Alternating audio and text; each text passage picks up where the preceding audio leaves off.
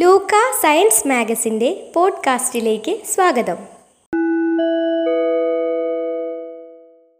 ഇത്തവണ നമ്മൾ സംസാരിക്കുന്നത് കർഷക സമരങ്ങളെക്കുറിച്ചാണ് കാർഷിക ബില്ലുകളോടുള്ള പ്രതികരണം എന്ന നിലയിലാണ് കർഷക സമരം ഇന്ത്യയുടെ തലസ്ഥാനത്ത് അരങ്ങേറിക്കൊണ്ടിരിക്കുന്നത്. ഇവർ ഉയർത്തുന്ന വാദങ്ങൾ എന്തൊക്കെയാണ്? ഇവരുടെ വാദങ്ങളിൽ എത്രത്തോളം സത്യമുണ്ട്? കർഷകരുടെ ആശങ്കകൾ പരിഹരിക്കാനുള്ള നടപടികൾ എന്തെല്ലാമാണ്? ഈ വിഷയത്തിലെ ക്രിയാത്മകമായ ഇടപെടലുകൾ എങ്ങനെയായിരിക്കണം?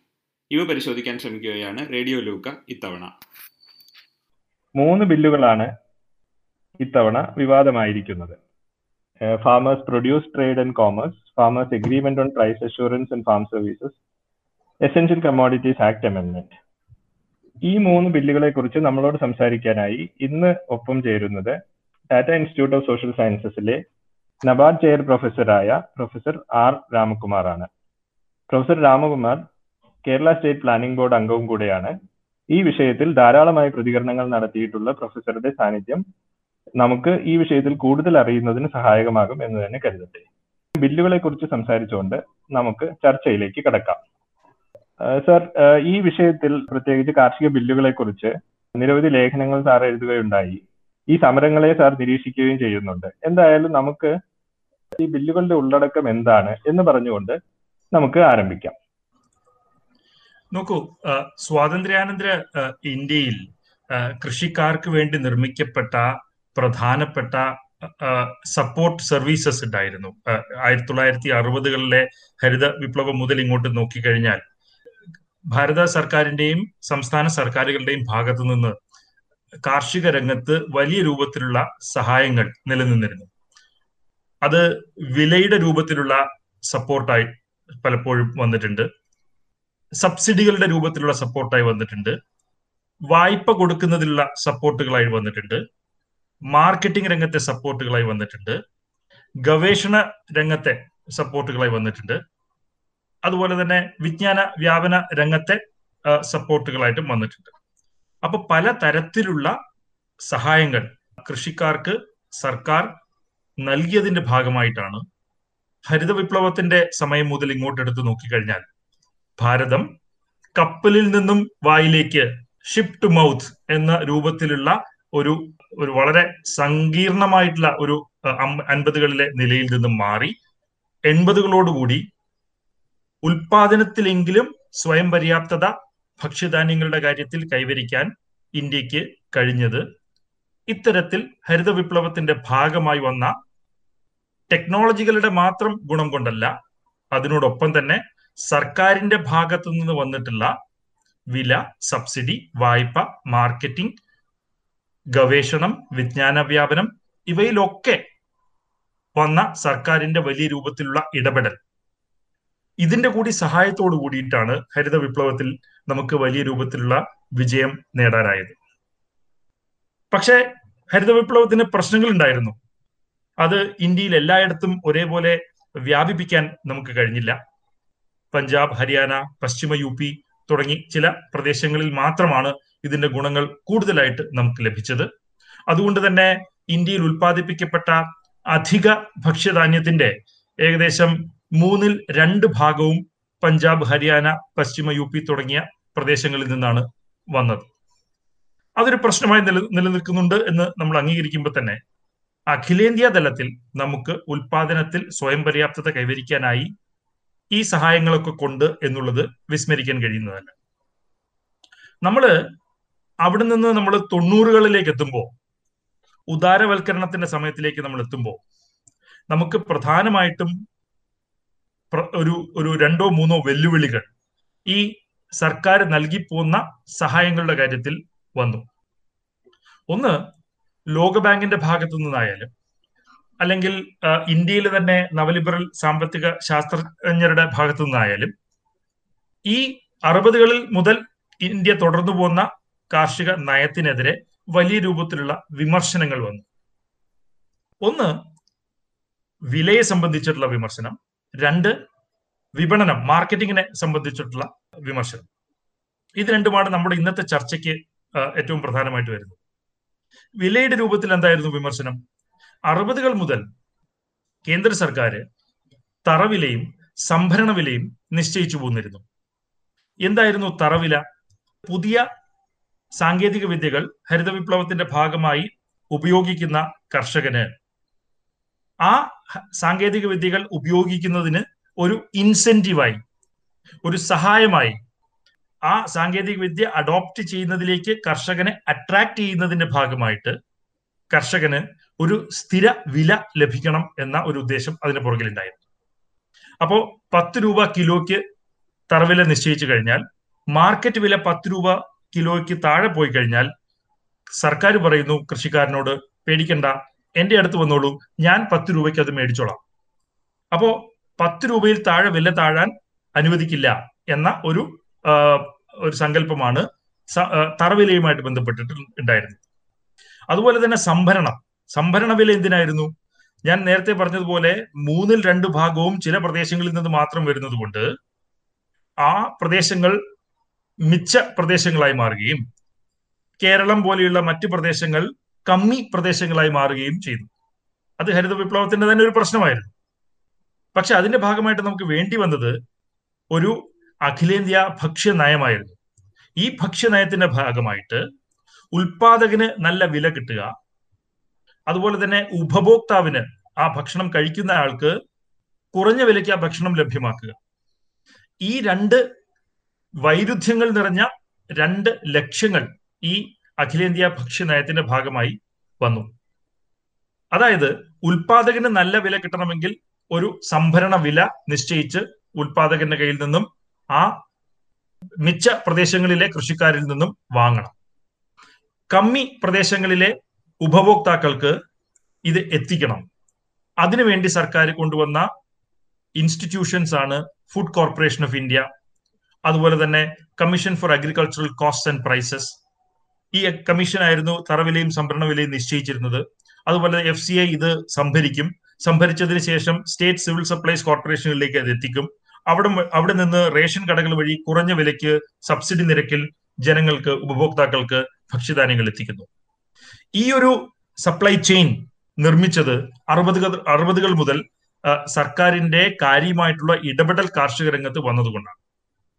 അവിടെ സംഭരണ വിലയും തറവിലയും വലിയ രൂപത്തിലുള്ള ഒരു റോൾ വഹിച്ചിരുന്നു എന്ന് നമുക്ക് അത് തള്ളിക്കളയാൻ കഴിയാത്ത ഒരു വസ്തുതയാണ്.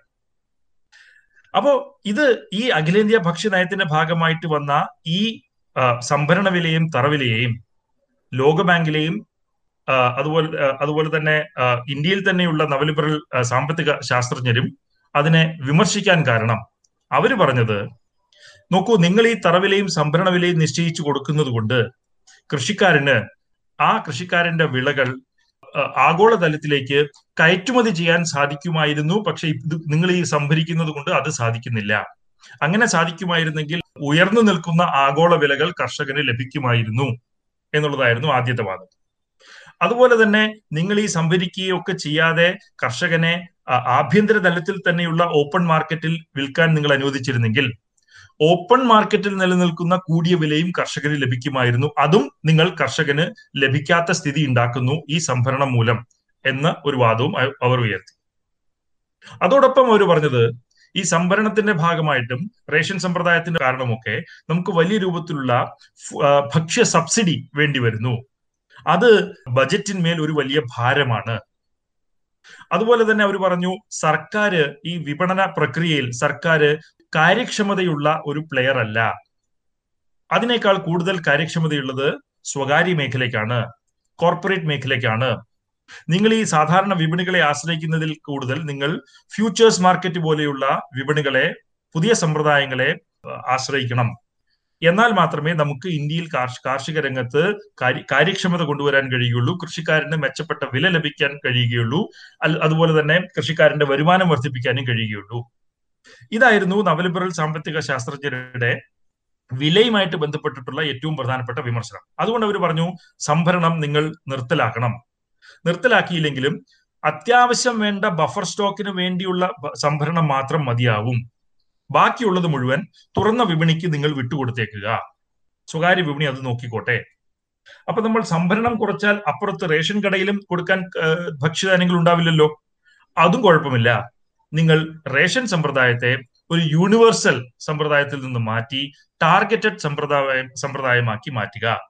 A P L B P L എന്ന രണ്ട് കാറ്റഗറി ഉണ്ടാക്കുക. ബി പി എൽ കാറ്റഗറിക്ക് മാത്രം സബ്സിഡി നിരക്കിൽ ഭക്ഷ്യധാന്യം കൊടുത്താൽ മതി. അപ്പോൾ അതിനു വേണ്ടിയുള്ളത് മാത്രം സംഭരണം നടത്തിയാൽ മതിയല്ലോ. അപ്പൊ അവിടെയും സംഭരണത്തിന്റെ ഭാരം കുറയുമല്ലോ. ഇതായിരുന്നു മൊത്തത്തിലുള്ള വില സമ്പ്രദായവുമായിട്ട് ബന്ധപ്പെട്ടിട്ടുള്ള വാദം. ഈ വാദം മൊത്തത്തിൽ മിനിമം സപ്പോർട്ട് പ്രൈസിനെതിരുള്ള എതിരായി വന്നു. സംഭരണത്തിനെതിരായി വന്നു. റേഷൻ സമ്പ്രദായത്തിന് തന്നെ എതിരായിട്ട് വന്നു. ഇതാണ് ഒരു വശം. രണ്ടാമത്തെ വശം വിപണനവുമായിട്ട് ബന്ധപ്പെട്ടിട്ടുള്ളതാണ്. അറുപതുകൾക്ക് മുമ്പ് ഇന്ത്യയുടെ ഗ്രാമങ്ങളിൽ കൂടുതലും കർഷകർ വിറ്റഴിച്ചിരുന്നത് അവിടെ വന്ന് വാങ്ങുന്ന ഫ്യൂഡൽ സമ്പ്രദായവുമായിട്ട് പലപ്പോഴും ബന്ധപ്പെട്ട് നിന്നിരുന്ന ചെറുകിട വ്യാപാരികളായിരുന്നു. ഈ വ്യാപാരികൾ അവർക്ക് തോന്നുന്ന വിലയായിരുന്നു കർഷകർക്ക് കൊടുത്തിരുന്നത്. അവർ കൊണ്ടുവന്നിരുന്ന ഭാരങ്ങൾ അതായത് വെയിറ്റ്സ് ആൻഡ് മെഷേഴ്സ് എന്ന് പറയുന്ന ഒരു കിലോ എന്ന് പറയുന്നത് പലപ്പോഴും ഒരു കിലോയിൽ കൂടുതലായിരിക്കും. അപ്പൊ കർഷകനെ ആ തെറ്റായിട്ടുള്ള വെയിറ്റ്സ് ആൻഡ് മെഷേഴ്സ് ഉപയോഗിച്ചുകൊണ്ട് ചൂഷണം ചെയ്യുന്ന സ്ഥിതിയും നിലവിലുണ്ടായിരുന്നു. ഒപ്പം തന്നെ കൃഷിക്കാരന് ഒരിക്കലും ഈ കൃത്യമായിട്ടുള്ള വിപണ വിപണിയുടെ കണ്ടീഷൻ അതിനെക്കുറിച്ച് നാളെ വില കൂടുമോ മറ്റന്നാൾ വില കുറയുമോ ഈ കാര്യങ്ങളെ കുറിച്ചിട്ടുള്ള കൃത്യമായിട്ടുള്ള വിവരവും ഒരിക്കലും കൃഷിക്കാരന് നൽകപ്പെട്ടിരുന്നില്ല. അപ്പൊ ഇതൊക്കെ മൂലം കൃഷിക്കാരന് വലിയ രൂപത്തിൽ ചൂഷണത്തിന് ഇരയായിരുന്നു. അപ്പോഴാണ് കേന്ദ്ര സർക്കാർ നമുക്ക് റെഗുലേറ്റഡ് ആയിട്ടുള്ള നിയന്ത്രിത വിപണികൾ റെഗുലേറ്റഡ് മാർക്കറ്റ്സ് നമുക്ക് കൊണ്ടുവരാമെന്ന് തീരുമാനിക്കുന്നത്. അതിനുവേണ്ടി അവർ ഓരോ സർക്കാരുകളോടും പറഞ്ഞു നിങ്ങൾ നിങ്ങളുടെ സംസ്ഥാനങ്ങളിൽ ഒരു act പാസ്സാക്കുക. A P M C act agricultural produce marketing committee act ഇതൊരു സർക്കാർ സ്ഥാപനമല്ല. കൃഷിക്കാരുടെയും വ്യാപാരികളുടെയും സർക്കാർ പ്രതിനിധികൾ അടങ്ങിയിട്ടുമുള്ള ഒരു ഗവേണിംഗ് ബോഡിയാണ് ഈ ചന്തകളെ നിയന്ത്രിക്കുന്നത് ഈ മണ്ടികളെ നിയന്ത്രിക്കുന്നത്. മണ്ടികൾ എന്നാണ് ഇതിനെ ഹിന്ദിയിൽ പറയുക. ഈ നിയന്ത്രിത വിപണികളെ. ഈ നിയന്ത്രിത വിപണിയിൽ കർഷകൻ സാധനം കൊണ്ടുവരുമ്പോൾ അവിടെ വില വളരെ വ്യക്തമായി തന്നെ ഓപ്പൺ ആയിട്ട് തന്നെ പതിച്ചിരിക്കും. അപ്പോൾ അതിൽ ഒരു തർക്കത്തിന് വിഷയമില്ല. ആ വിലയ്ക്ക് മുകളിൽ കർഷകന് വേണമെങ്കിൽ ഓപ്ഷൻ നടത്തി തന്റെ സാധനങ്ങൾ വിൽക്കാം. അതുപോലെ തന്നെ അവിടെ ഉള്ള ഉപയോഗിക്കുന്ന വെയിറ്റ്സ് ആൻഡ് മെഷേഴ്സ് ഒക്കെ തന്നെ സ്റ്റാൻഡർഡൈസ് ചെയ്യപ്പെട്ടതായിരുന്നു. കൃത്യമായിട്ടുള്ള അളവുകളിലുള്ളതായിരുന്നു. അതുപോലെ തന്നെ കർഷകന് നാളെ വില കൂടും എന്നുള്ള വിവരം കിട്ടിക്കഴിഞ്ഞാൽ വേണമെങ്കിൽ അന്ന് അവിടെ തങ്ങി അടുത്ത ദിവസം വരെ വെയിറ്റ് ചെയ്ത് അത് നാളെ അല്ലെങ്കിൽ മറ്റന്നാൾ വിൽക്കാൻ ഉള്ള സൗകര്യം ഒരുക്കുന്നതിന് വേണ്ടിയിട്ടുള്ള ഗസ്റ്റ് ഹൗസ് സമ്പ്രദായം അടക്കം ഇത്തരത്തിലുള്ള മണ്ടികളിൽ ലഭ്യമാക്കിയിരുന്നു. ഇത് കർഷകന് വലിയ രൂപത്തിലുള്ള ഗുണം ചെയ്തു. ഒരു നല്ല വിപണി കിട്ടി. സ്ഥിരതയുള്ള വിപണി കിട്ടി. അവിടെ നല്ല വില കർഷകന് ലഭിക്കുന്ന സ്ഥിതി ഉണ്ടായി. കാരണം പലപ്പോഴും സംഭരണത്തിന്റെ ഭാഗമായിട്ട് സർക്കാർ സംഭരണം നടത്തുന്നത് ഈ മണ്ടികളിലെ വ്യാപാരികൾ വഴിയാണ്. അപ്പോ അതുവഴി കർഷകന് മണ്ടികളിൽ എം എസ് പി വഴി കൃത്യമായിട്ട് കിട്ടുന്ന സ്ഥിതിയും പലപ്പോഴും കൃത്യമായിട്ട് തന്നെ നിലവിലുണ്ടായിരുന്നു. ഇതൊക്കെ കർഷകന് വളരെ ആഹ്ലാദം പകരുന്ന കാര്യങ്ങളായിരുന്നു. സ്ഥിര വില നല്ല വില സ്ഥിരതയുള്ള വില സ്ഥിരതയുള്ള വിപണി ഇതൊക്കെ തന്നെ കർഷകന് ലഭ്യമാക്കാനായിട്ട് നമുക്ക് സാധിച്ചു. ഇതും ഈ ഹരിത വിപ്ലവത്തിന്റെ ഭാഗമായിട്ട് വന്ന ഉൽപാദനത്തിന്റെ വളർച്ചയിൽ വലിയ രൂപത്തിലുള്ള ഒരു പങ്ക് വഹിച്ചിരുന്നു എന്ന് നമുക്ക് തള്ളിക്കളയാൻ കഴിയുന്നതല്ല. ഇതിനെതിരെ എന്തായിരുന്നു ആരോപണം? ആയിരത്തി തൊള്ളായിരത്തി തൊണ്ണൂറുകളായപ്പോ ഈ തൊണ്ണൂറുകളായപ്പോ ഇതിനെതിരെ വന്ന ആരോപണം എന്ന് പറയുന്നത് നിങ്ങൾ സംഭരണം അവസാനിപ്പിക്കുന്നതോടുകൂടി നമുക്ക് മണ്ടികളുടെ ആവശ്യം കുറവായി വരുന്നു എന്നുള്ളത് ഒരു വശത്ത് നിൽക്കുമ്പോൾ തന്നെ ഇന്ത്യയിൽ ഹരിത വിപ്ലവം മുതൽ ഇങ്ങോട്ടുള്ള കാലം എടുത്തു നോക്കിക്കഴിഞ്ഞാൽ നമ്മൾ അരിയിലും ഗോതമ്പിലും മാത്രം അടിസ്ഥാനമാക്കിയിട്ടുള്ള ഒരു കൃഷി സമ്പ്രദായമായി ഇന്ത്യ മാറിക്കൊണ്ടിരിക്കുന്നു എന്ന ഒരു ആരോപണം നിലവിൽ വന്നു. അപ്പൊ അവിടെ നിന്ന് നമ്മൾ കൂടുതൽ വൈവിധ്യമാർന്ന വിള സമ്പ്രദായങ്ങളിലേക്ക് ക്രോപ്പിംഗ് പാറ്റേണുകളിലേക്ക് മാറണം എന്ന വാദം ഉയർന്നു. അപ്പൊ നമ്മൾ കൂടുതൽ പച്ചക്കറികൾ ഫ്രൂട്ടുകൾ പുഷ്പകൃഷി ഇങ്ങനെയുള്ള സംഗതികളിലേക്ക് പോയി കഴിഞ്ഞാൽ ഉയർന്ന മൂല്യമുള്ള കയറ്റുമതി അടിസ്ഥാനമാക്കിയുള്ള ക്യാപിറ്റൽ ഓറിയന്റഡ് മൂലധനത്തിൽ അടിസ്ഥാനമാക്കിയിട്ടുള്ള പ്രധാനപ്പെട്ട ഇത്തരത്തിലുള്ള വിളകളിലേക്ക് കർഷകൻ മാറിക്കഴിഞ്ഞാൽ കർഷകന് കൂടുതൽ വില കിട്ടും കൂടുതൽ കയറ്റുമതി ചെയ്യാം. അങ്ങനെ ഇന്ത്യയ്ക്ക് കയറ്റുമതിയിൽ അധിഷ്ഠിതമായിട്ടുള്ള ഒരു വളർച്ചാ പാത കാർഷിക രംഗത്ത് സൃഷ്ടിക്കാൻ കഴിയും എന്ന വാദമാണ് ഈ നവലിബറൽ ശാസ്ത്രജ്ഞര് പ്രധാനമായിട്ട് ഉയർത്തിയത്. അതിന്റെ ഭാഗമായിട്ട് അവർ പറഞ്ഞത് നമുക്ക് അരിയിൽ നിന്ന് ഗോതമ്പിൽ നിന്ന് മാറി പച്ചക്കറി ഫലവൃക്ഷങ്ങൾ അതുപോലെ തന്നെ പുഷ്പകൃഷി ഇതിലോട്ടൊക്കെ മാറണമെങ്കിൽ ഇന്ത്യയിൽ ഇന്ന് നിലവിലുള്ള വളരെ ചെറിയ കൃഷിയിടങ്ങൾ സ്മോൾ ആൻഡ് മാർജിനൽ ഫാർമേഴ്സ് എന്ന് നമ്മൾ വിളിക്കുന്ന ചെറുകിട നാമമാത്ര കർഷകരുടെ കൃഷിയിടങ്ങളിൽ ഈ കൃഷി കാര്യക്ഷമമായിട്ട് നടത്താൻ കഴിയില്ല. അപ്പോൾ എന്താ വേണ്ടത്? നമുക്ക് കൃഷിയിടങ്ങളുടെ വലിപ്പം കൂട്ടണം. അങ്ങനെ മാത്രമേ വലിപ്പത്തിന്റെ ഗുണം നമുക്ക് ലഭിക്കുകയുള്ളൂ. അങ്ങനെ വലിപ്പത്തിന്റെ ഗുണം കിട്ടണമെങ്കിൽ കൂടുതൽ ഭൂമി ഒറ്റയടിക്ക് കൃഷി ചെയ്യപ്പെടണമെങ്കിൽ അത് രണ്ട് രൂപത്തിലാവാം. ഒന്ന് നമുക്ക് കോർപ്പറേറ്റ് കൃഷി എന്ന ഒരു കാർഷിക രീതി നമുക്ക് കൊണ്ടുവരാം. എന്താണ് കോർപ്പറേറ്റ് കൃഷി?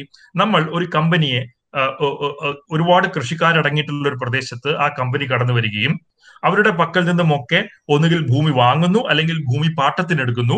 അങ്ങനെ ഒരു നാനൂറോ അഞ്ഞൂറോ ഏക്കർ കൃഷി ഒറ്റയടിക്ക് ആ കമ്പനി കൃഷി ചെയ്യാൻ അവർക്ക് സൗകര്യം നമ്മൾ ഒരുക്കുന്നു അങ്ങനെ അവർ അവിടെ പുതിയ സാങ്കേതിക വിദ്യകൾ കൊണ്ടുവരുന്നു പുതിയ വിത്തുകൾ കൊണ്ടുവരുന്നു പുതിയ യന്ത്രവൽക്കരണ രീതികൾ കൊണ്ടുവരുന്നു. അങ്ങനെ വളരെ ആധുനികമായിട്ടുള്ള രീതിയിൽ കൃഷി നടത്തിക്കൊണ്ട് അവർ അവിടെ നിന്ന് തന്നെ കയറ്റുമതി അധി അധിഷ്ഠിതമായിട്ടുള്ള ഒരു വിപണന സമ്പ്രദായം അവർ തേടുകയും ചെയ്യുന്ന ഒരു രീതിയിലേക്ക് നമ്മൾക്ക് കാര്യങ്ങളെ കൊണ്ടുപോകാം. അങ്ങനെ നമുക്ക് വളർച്ചയുണ്ടാക്കാം വലിയ രൂപത്തിൽ. അതായിരുന്നു കോർപ്പറേറ്റ് കൃഷിയുമായിട്ട് ബന്ധപ്പെട്ടുള്ള വാദം. ഈ കോർപ്പറേറ്റ് കൃഷി വന്നപ്പോൾ എന്താ സ്ഥിതി? ഒരു പ്രശ്നമുണ്ടായി. സംസ്ഥാനങ്ങളിലെ ഭൂപരിഷ്കരണ നിയമങ്ങൾ ഈ കോർപ്പറേറ്റ് കൃഷിക്ക് എതിരായി നിൽക്കുന്നതാണ്. കാരണം നമ്മൾ വെച്ചിട്ടുള്ള സീലിങ്ങുകൾ ഒരു പരിധിയിൽ കൂടുതൽ ഭൂമി ഉപയോഗിക്കാനോ കൈവശം വെക്കാനോ പാടില്ല എന്ന നിയമങ്ങൾ കോർപ്പറേറ്റ് കൃഷിയെ പ്രതികൂലമായിട്ട് ബാധിക്കുന്ന നിയമ നിയമങ്ങളാണ്. അതുകൊണ്ട് നമുക്ക് ഭൂപരിഷ്കരണ നിയമങ്ങളെ ഭേദഗതി ചെയ്തുകൊണ്ട് സീലിംഗ് വ്യവസ്ഥകൾ എടുത്തു കളയണം എന്ന ഒരു വാദമാണ് ഇവർ ആദ്യമായിട്ട് ഈ കോർപ്പറേറ്റ് കൃഷിക്ക് വേണ്ടി ഉയർത്തിയത്. അങ്ങനെ പല സംസ്ഥാനങ്ങളിലും ഭൂപരിഷ്കരണ നിയമങ്ങൾ ഭേദഗതി ചെയ്യുകയും ഉണ്ടായി എന്നുള്ളത് നമ്മൾ ഇവിടെ മനസ്സിലാക്കേണ്ട ഒരു കാര്യമാണ്. രണ്ടാമത്തെ ഒരു വിഷയമാണ് അവർ ഉദ്ദേശിച്ചത് കോൺട്രാക്ട് ഫാമിംഗ് വഴിയും അല്ലെ അല്ലെങ്കിൽ കരാർ കൃഷി വഴിയും നമുക്ക് ഇത്തരത്തിലുള്ള വൈവിധ്യം ക്രോപ്പിംഗ് പാറ്റേണിൽ കൊണ്ടുവരാം. കോർപ്പറേറ്റ് കൃഷിയിൽ നിന്ന് വ്യത്യസ്തമാണ് ഈ കരാർ കൃഷി. കരാർ കൃഷിയിൽ ഒരു കമ്പനി നേരിട്ട് വന്ന് കൃഷി ചെയ്യുന്നില്ല. മറിച്ച് കൃഷി ചെയ്യുന്നത് ആ ചെറുകിട നാമമാത്ര കൃഷിക്കാരൻ തന്നെയാണ്. പക്ഷേ ആ കൃഷിക്കാരുമായിട്ട് ഈ കമ്പനി ഒരു കരാറിൽ ഏർപ്പെടുന്നു. നിങ്ങൾ നമ്മൾ മുൻ നിശ്ചയിക്കപ്പെട്ട ഒരു വിള മുൻ നിശ്ചയിക്കപ്പെട്ട ഒരു ക്വാളിറ്റി ആ വിളയിലെ അല്ലെങ്കിൽ ഒരു ഗ്രേഡ് ആ വിളയുടെ അതുപോലെ തന്നെ മുൻ നിശ്ചയിക്കപ്പെട്ട ഒരു വിലയിൽ നമ്മൾ തമ്മിൽ ഒരു കരാർ ഏർപ്പെടുന്നു. അതായത് വിത്തിടുന്ന സമയത്ത് തന്നെ ഈ കരാറിൽ ഏർപ്പെടുമ്പോൾ മൂന്ന് നാല് മാസം കഴിഞ്ഞ് ഈ വിളയെടുക്കുന്ന സമയത്ത് എത്ര വില കിട്ടും എന്നുള്ളത് കർഷകന് ഇപ്പോൾ തന്നെ കർഷകന് അറിയാൻ കഴിയും ഈ കരാറിലൂടെ. കാരണം ഈ കരാറിൽ ആ വിലയും രേഖപ്പെടുത്തിയിട്ടുണ്ടാവും. ആ വിലയിലായും കമ്പനി മേടിക്കുക. അപ്പൊ ആ സമയത്ത് വില താണാലും ഈ വില വില തന്നെ നിലനിൽക്കും എന്നുള്ളത് കൊണ്ട് കൃഷിക്കാരന് ഒരു സ്ഥിരത ഈ വിലയുടെ കാര്യത്തിൽ ലഭ്യമാവും ഈ കരാറുകൾ വഴി. അങ്ങനെ വരുമ്പോൾ ഈ കൃഷിക്കാരന് കൃത്യമായിട്ട് ഒരു ടൺ അല്ലെങ്കിൽ രണ്ട് ടൺ പച്ചക്കറി അല്ലെങ്കിൽ ഫലവൃക്ഷം കൊടുക്കാം എന്ന് കൃത്യമായിട്ട് പറഞ്ഞു കഴിഞ്ഞാൽ ആ സപ്ലൈ നടന്നു കഴിഞ്ഞാൽ ഈ വില അങ്ങോട്ട് കൊടുക്കുന്നു. അപ്പൊ രണ്ടുപേരും സന്തുഷ്ടരാകുന്നു. അത്തരത്തിൽ ഈ കരാർ കൃഷി സമ്പ്രദായം വന്നു കഴിഞ്ഞാലും നമുക്ക് വിള സമ്പ്രദായത്തെ നെല്ല് ഗോതമ്പ് എന്നിവയിൽ നിന്ന് മാറ്റി ഈ തരത്തിലുള്ള ഉയർന്ന മൂല്യമുള്ള വിളകളിലേക്ക് നമുക്ക് മാറ്റം നടത്താം എന്നുള്ളൊരു വാദം ഇവിടെ വന്നു. ഇവിടെയാണ് എ പി എം സി നിയമങ്ങൾ ഒരു വിഘാതമായിട്ട് വന്നത്. എ പി എം സി നിയമങ്ങൾ ഇവിടെ വിഘാതമാകുന്നത് എങ്ങനെയാണ്? ഓരോ എ പി എം സി നിയമത്തിലും നമ്മൾ രേഖപ്പെടുത്തിയിട്ടുള്ളത് ഓരോ എ പി എം സിക്കും അവരുടെ ജുറിസ്ഡിക്ഷൻ എന്ന് പറയുന്നത് ഒരു സാമാന്യം വലിയ ഒരു ഏരിയ അവയ്ക്ക് ചുറ്റുമുണ്ടാവും. അവയെ നോട്ടിഫൈഡ് ഏരിയ എന്നാണ് നമ്മൾ പറയാറ്. അത് ചില ചില പ്രദേശങ്ങളിലേക്ക് ഒരു ജില്ലയിൽ ഒന്ന് മാത്രമേ ഉള്ളൂ. പക്ഷെ നമ്മൾ പഞ്ചാബ് ഹരിയാനയിലേക്ക് പോയി കഴിഞ്ഞാൽ ഒരു ജില്ലയിൽ തന്നെ ഒരുപാട് ഉണ്ടാവും അപ്പോൾ ഒരു ഓരോ എ പി എം സിക്കും ഒരു ചെറിയ ഒരു നോട്ടിഫൈഡ് ഏരിയ ഉണ്ടാവും. ആ നോട്ടിഫൈഡ് ഏരിയക്കുള്ളിൽ നടക്കുന്ന എല്ലാ കാർഷിക വിപണനവും ഈ A P M C market കമ്മിറ്റിയുടെ നിയന്ത്രണത്തിലുള്ളതാവും. അവിടെ ആരെങ്കിലും വന്നൊരു സ്വകാര്യ വിപണി തുടങ്ങിയാൽ അത് ഈ എ പി എം സി ഓഫീസിന്റെ അല്ലെങ്കിൽ കമ്മിറ്റിയുടെ അപ്രൂവലോട് കൂടി മാത്രമേ തുടങ്ങാൻ സാധിക്കുകയുള്ളൂ.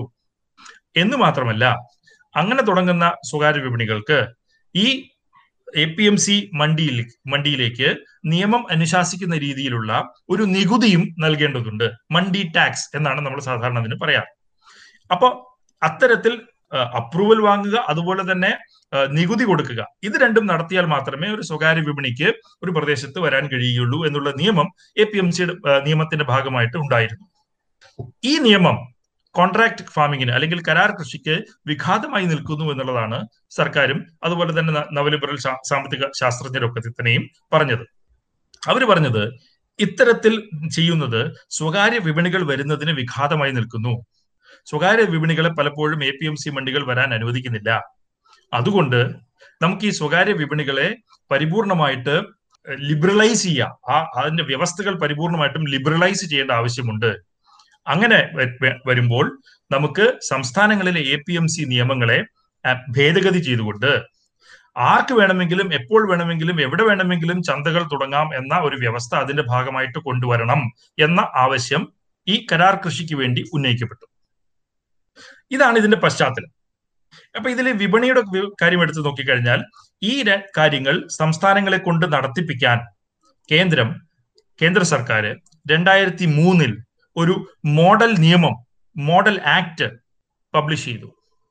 ഈ മോഡൽ ആക്ട് സംസ്ഥാനങ്ങൾ അവരവരുടെ എ പി എം സി നിയമങ്ങൾക്ക് ഭേദഗതിയായി കൊണ്ടുവരണം അവരുടെ അസംബ്ലികളിൽ പാസ്സാക്കണം എന്ന ഒരു നിർബന്ധമായിരുന്നു കേന്ദ്ര സർക്കാരിനുണ്ടായിരുന്നു പക്ഷെ എല്ലാ സംസ്ഥാനങ്ങളും ഇത് ചെയ്തില്ല. ചില സംസ്ഥാനങ്ങൾ ഈ മോഡൽ ആക്ടിന്റെ ചില ഭാഗങ്ങൾ എടുത്ത് പാസാക്കി ഭേദഗതി വരുത്തി എന്നുള്ളത് ഒഴിച്ചു നിർത്തി കഴിഞ്ഞാൽ ഒരു സംസ്ഥാനം പോലും ഈ മോഡൽ ആക്ട് അപ്പാടി എടുത്ത് പാസാക്കുന്ന ഒരു സ്ഥിതി നമ്മുടെ നാട്ടിൽ ഉണ്ടായില്ല രണ്ടായിരത്തി പതിനേഴ് പതിനെട്ടായപ്പോ രണ്ട് പുതിയ മോഡൽ ആക്ടുകൾ കൂടി കേന്ദ്ര സർക്കാർ പുറത്തിറക്കി. ആ രണ്ടായിരത്തി മൂന്നിലെ മോഡൽ ആക്ടിനെ രണ്ടാക്കി വിഭജിച്ചുകൊണ്ടാണ് രണ്ടായിരത്തി പതിനേഴിലെയും പതിനെട്ടിലെയും മോഡൽ ആക്ടുകൾ പുറത്തിറക്കിയത്. രണ്ടായിരത്തി പതിനേഴിലെ model act A P M C വിപണികളെ മാത്രം ബന്ധിപ്പിക്കുന്നതാണെങ്കിൽ രണ്ടായിരത്തി പതിനെട്ടിലെ മോഡൽ ആക്ട് കരാർ കൃഷിയെ പ്രോത്സാഹിപ്പിക്കുക എന്ന ലക്ഷ്യത്തോടു കൂടി കൊണ്ടുവന്ന പ്രത്യേക ബില്ലായിരുന്നു. ഇത് രണ്ടും രണ്ടായിരത്തി മൂന്നിൽ ഒറ്റ ബില്ലിന്റെ ഭാഗമായിട്ടാണ് ഉണ്ടായിരുന്നത്. അതിപ്പോ രണ്ട് ബില്ലായി മാറി. ഇതും പഴയ പോലെ തന്നെ ചില സർക്കാരുകൾ ചില കാര്യങ്ങൾ പാസ്സാക്കി ചില കാര്യങ്ങൾ പാസ്സാക്കിയില്ല ഒരു വളരെ മിക്സ്ഡ് റെക്കോർഡായിരുന്നു ഈ കാര്യത്തിലും ഉണ്ടായിരുന്നത്. അങ്ങനെയാണ് നമ്മൾ കോവിഡ് ഉണ്ടായപ്പോൾ കോവിഡിന്റെ പശ്ചാത്തലത്തിൽ ആത്മനിർഭർ പാക്കേജ് പ്രഖ്യാപിച്ചപ്പോൾ ഈ പാക്കേജിന്റെ ഭാഗമായിട്ട് കേന്ദ്ര സർക്കാർ ഞങ്ങൾ ഇനി സംസ്ഥാന സർക്കാരുകൾ ഇത് പാസാക്കുന്നതിന് വേണ്ടി കാത്തു നിൽക്കാൻ ഉദ്ദേശിക്കുന്നില്ല എന്ന് പ്രഖ്യാപിച്ചുകൊണ്ട് മൂന്ന് ഓർഡിനൻസുകൾ ഈ എ പി എം സി നിയമം കോൺട്രാക്ട് ഫാമിംഗ് നിയമം അതിനോടൊപ്പം തന്നെ ഒരു നിയമം കൂടി അതായത് എസെൻഷ്യൽ കമോഡിറ്റീസ് ആക്ട് ആയിരത്തി തൊള്ളായിരത്തി അൻപത്തി അഞ്ചിന്റെ ഒരു ഭേദഗതി. അതായത് പൂഴ്ത്തിവെപ്പ് അതുപോലെ തന്നെ കരിഞ്ചന്ത ഇത്തരത്തിലുള്ള ഏർപ്പാടുകളിൽ ഏർപ്പെട്ടിരുന്ന വ്യാപാരികൾക്ക് അവർക്ക് എത്ര സ്റ്റോക്ക് വെക്കാം സ്റ്റോക്ക് ലിമിറ്റ് എന്ന് പറയുന്നത് സ്റ്റോറേജ് രംഗത്ത് അല്ലെങ്കിൽ വെയർഹൌസിംഗ് രംഗത്ത് സ്വകാര്യ നിക്ഷേപം വരുന്നതിന് വേണ്ടിയിട്ട് തടയായി നിൽക്കുന്നു എന്നുള്ള ഒരു വാദവും കുറെ കാലമായിട്ട് തന്നെ ഇതിനോടൊപ്പം തന്നെ നിലവിലുണ്ടായിരുന്നു. ഈ സ്റ്റോക്ക് ലിമിറ്റുകൾ എടുത്ത് മാറ്റിക്കഴിഞ്ഞാൽ കൂടുതൽ സ്വകാര്യ നിക്ഷേപം വരും എന്ന ഒരു വാദം കുറെ കാലമായിട്ട് തന്നെ നിലനിൽക്കുന്നുണ്ടായിരുന്നു. അപ്പൊ അതും ഈ രണ്ട് ഓർഡിനൻസിന്റെ ഭാഗമായിട്ട് ഒരു മൂന്നാമതൊരു ഓർഡിനൻസ് ആക്കി ആ എസെൻഷ്യൽ കമ്മോഡിറ്റീസ് ആക്ടിന്റെ ഒരു അമെന്റ്മെന്റും കേന്ദ്ര സർക്കാർ പാസ്സാക്കി. ഇതാണ് മൂന്ന് നിയമങ്ങളായി. ഓർഡിനൻസുകളായി ആദ്യം മെയിൽ വരികയും അത് പിന്നീട് സെപ്റ്റംബറിൽ പാർലമെന്റിന്റെ രണ്ട് സഭകളിലും ഒരു ബില്ലായി കൊണ്ടുവന്ന് ആ ഓർഡിനൻസുകളെ ആക്ട് ആക്കി മാറ്റുന്ന ഒരു സ്ഥിതിയും നമ്മൾ കണ്ടത് ഇതാണ് പൊതുവിൽ ഈ മൂന്ന് നിയമങ്ങളുടെ ഒരു പശ്ചാത്തലം എന്ന് പറയുന്നത്. ഇപ്പൊ ഇപ്പൊ നടക്കുന്ന കർഷക സമരം M S P minimum support price തുടരും എന്ന് ഗവൺമെന്റ് പറയുന്നുണ്ട്. എങ്കിൽ പോലും കർഷകരെ ഏറ്റവും കൂടുതൽ ഇക്കാര്യത്തിൽ ഉത്കണ്ഠപ്പെടുത്തുന്ന എന്താണെന്നുള്ളതാണ് എന്റെ ചോദ്യം. രാജേഷ് എന്തെങ്കിലും ചോദ്യം ചോദിക്കാറുണ്ട് രാജേഷേ? ആ എനിക്ക് ഒരു ചോദ്യം ഉള്ളത് നമ്മൾ എ പി എം സി ആക്ടിനെ കുറിച്ച് പറഞ്ഞല്ലോ. അപ്പൊ അതിനുശേഷം രണ്ടായിരത്തി പതിനേഴിൽ കൊണ്ടുവന്ന നിയമങ്ങളും വിവിധ സംസ്ഥാനങ്ങൾ വിവിധ രീതിയിൽ നടപ്പിലാക്കാൻ ശ്രമിച്ചു എന്നും പറഞ്ഞു. അപ്പോൾ എ പി എം സി ഇല്ലാതിരുന്ന സംസ്ഥാനങ്ങൾ എങ്ങനെയാണ് എ പി എം സി പോലുള്ള ഒരു സംവിധാനത്തിന്റെ സൗകര്യങ്ങൾ അവരുടെ കർഷകർക്ക് നൽകിക്കൊണ്ടിരുന്നത്? ഈ നിയമങ്ങൾക്ക് മുൻപ്. അതിനെ കുറിച്ച് കൂടി ഒന്ന് പറഞ്ഞു കഴിഞ്ഞാൽ നമുക്കൊരു കൃത്യമായിട്ടുള്ളൊരു ധാരണ കിട്ടുമെന്ന് തോന്നുന്നു. എന്താണെന്ന് വെച്ചാൽ ഇപ്പോ ഉയർന്നു വരുന്ന ചില വാദങ്ങളിൽ ഒന്ന് എന്താണെന്ന് വെച്ച് കഴിഞ്ഞിട്ടുണ്ടെങ്കിൽ കേരളം പോലുള്ള സംസ്ഥാനങ്ങളിൽ എ പി എം സി ഇല്ലായിരുന്നല്ലോ. അപ്പൊ അവിടെ എങ്ങനെയാണ് കർഷകർ ഇത് ചെയ്തിരുന്നത്? അല്ലെങ്കിൽ നമ്മൾ എല്ലാ റിഫോമുകൾക്കും നമുക്ക് പൊതുവെയുള്ള ഒരു എതിർപ്പ് മാത്രമാണ് ഈ അഗ്രികൾച്ചർ റിഫോംസിന്റെ കാര്യത്തിൽ ഉണ്ടാകുന്നത് എന്ന രീതിയിലാണ്. പക്ഷേ സാർ ആദ്യം പറഞ്ഞ ഒരു ഇതിനകത്ത് ഇതിനൊരു തുടർച്ചയുണ്ട്. ഈ ന്യൂ ലിബറൽ റിഫോംസിന്റെ ഒരു തുടർച്ച സ്വഭാവവും ഈ ബില്ലുകൾക്കുണ്ട്. അപ്പോ അതും കൂടെ ഒന്ന് പറയുകയാണെങ്കിൽ കുറച്ചുകൂടെ നമുക്ക് ക്ലാരിറ്റി വരുമായിരുന്നു ഈ വിഷയത്തിൽ. ഇപ്പോ സാജനും രാജേഷും ചോദിച്ച രണ്ട് ചോദ്യങ്ങൾക്കും ചേർത്ത് ഞാൻ മറുപടി പറയാം. ആദ്യം രാജേഷ് ചോദിച്ച കാര്യം എന്ന് പറയുന്നത് എ പി എം സി നിയമം പാസാക്കാത്ത സംസ്ഥാനങ്ങളുടെ കാര്യമാണ് രാജേഷ് ചോദിച്ചത്. ഏകദേശം മൂന്ന് എന്റെ അറിവ് ശരിയാണെങ്കിൽ മൂന്ന് സംസ്ഥാനങ്ങളിലാണ് ഈ എ പി എം സി നിയമം ഒരു കാലത്തും പാസ്സാക്കാത്തത്. ഒന്ന് ജമ്മു കാശ്മീർ രണ്ട് മിസോറാം മൂന്ന് കേരളം. അപ്പോ ഈ മൂന്ന് പ്രദേശങ്ങളിലാണ് ഈ ആക്ട് ഒരു കാലത്തും പാസ്സാക്കാത്തത്. അതിന് കാരണമുണ്ട്. കേരളത്തിന്റെ കാര്യം നമുക്ക് എടുക്കാം കേരളത്തിന്റെ കാര്യത്തിൽ ആയിരത്തി തൊള്ളായിരത്തി അറുപതുകളിൽ ഈ നിയമം അഖിലേന്ത്യാ തലത്തിൽ ചർച്ച ചെയ്യപ്പെടുമ്പോൾ നമുക്ക് പ്രധാനമായിട്ട് നമുക്ക് കാണേണ്ടത് കേരളത്തിലെ പ്രധാനപ്പെട്ട വിളകൾ എന്തൊക്കെയായിരുന്നു എന്നുള്ളതാണ്. കേരളത്തിലെ പ്രധാനപ്പെട്ട വിളകൾ ആ സമയത്ത് ചായ കാപ്പി ഏലം നാളികേരം ഇത്തരത്തിലുള്ള വിളകളായിരുന്നു കേരളത്തിൽ കൂടുതലായിട്ടും ഉണ്ടായിരുന്നത്. നെല്ലിന്റെയും പച്ചക്കറിയുടെയും ഒന്നും കാര്യത്തിൽ കേരളം ഒരു കാലത്തും വലിയ രൂപത്തിൽ ഉൽപാദനം നടത്തുന്ന ഒരു സംസ്ഥാനമായിരുന്നില്ല. കേരളം മിച്ചം ഉൽപ്പാദിപ്പിച്ചിരുന്ന ഞാൻ നേരത്തെ സൂചിപ്പിച്ച വാണിജ്യ വിളകളുടെ കാര്യത്തിൽ ഈ എ പി എം സി നിയമങ്ങൾ ഇന്ത്യയിൽ നടപ്പിൽ വരുത്തപ്പെടുന്നതിന് മുൻപ് തന്നെ ഇന്ത്യയുടെ മിനിസ്ട്രി ഓഫ് കോമേഴ്സിന്റെ ഭാഗമായിട്ട് നിലവിലുള്ള വാണിജ്യ ബോർഡുകൾ അതായത് tea board coffee board rubber board അതുപോലെ തന്നെ പിന്നീട് വന്ന സ്പൈസസ് ബോർഡ് ഇവയുടെ ഒക്കെ ആഭിമുഖ്യത്തിൽ വിവിധ രൂപത്തിലുള്ള വിപണികൾ കേരളത്തിൽ ലഭ്യമായിരുന്നു എന്നുള്ളതാണ് വസ്തുത. ഇപ്പൊ ടീ ബോർഡിന്റെ ഓപ്ഷൻ സെന്ററുകൾ കോഫി ബോർഡിന്റെ ഭാഗമായിട്ട് നടത്തിയിരുന്ന വലിയ രൂപത്തിലുള്ള പ്രൊക്യൂർമെന്റ് പരിപാടികൾ ഇവയൊക്കെ തന്നെ റെഗുലേറ്റഡ് മാർക്കറ്റുകൾ അല്ലെങ്കിൽ നിയന്ത്രിത വിപണികൾ അല്ലെങ്കിൽ മണ്ടികളിലൊക്കെ നടന്നിരുന്നതിന് വളരെ സമാനമായിട്ടുള്ള പ്രവർത്തനം നിയന്ത്രിത രൂപത്തിൽ തന്നെ വലിയ വലിപ്പത്തിൽ തന്നെ നടത്തിക്കൊണ്ടിരുന്നിരുന്നു എന്നുള്ളതാണ് കേരളത്തിൽ നില നിലനിന്നിരുന്ന സ്ഥിതി. അതുകൊണ്ട് കേരളത്തിന് ഒരിക്കലും എ പി എം സി നിയമം പാസാക്കണം എന്ന് തോന്നിയിട്ടില്ല. അതിന്റെ ഒരു ആവശ്യം തോന്നിയിട്ടില്ല.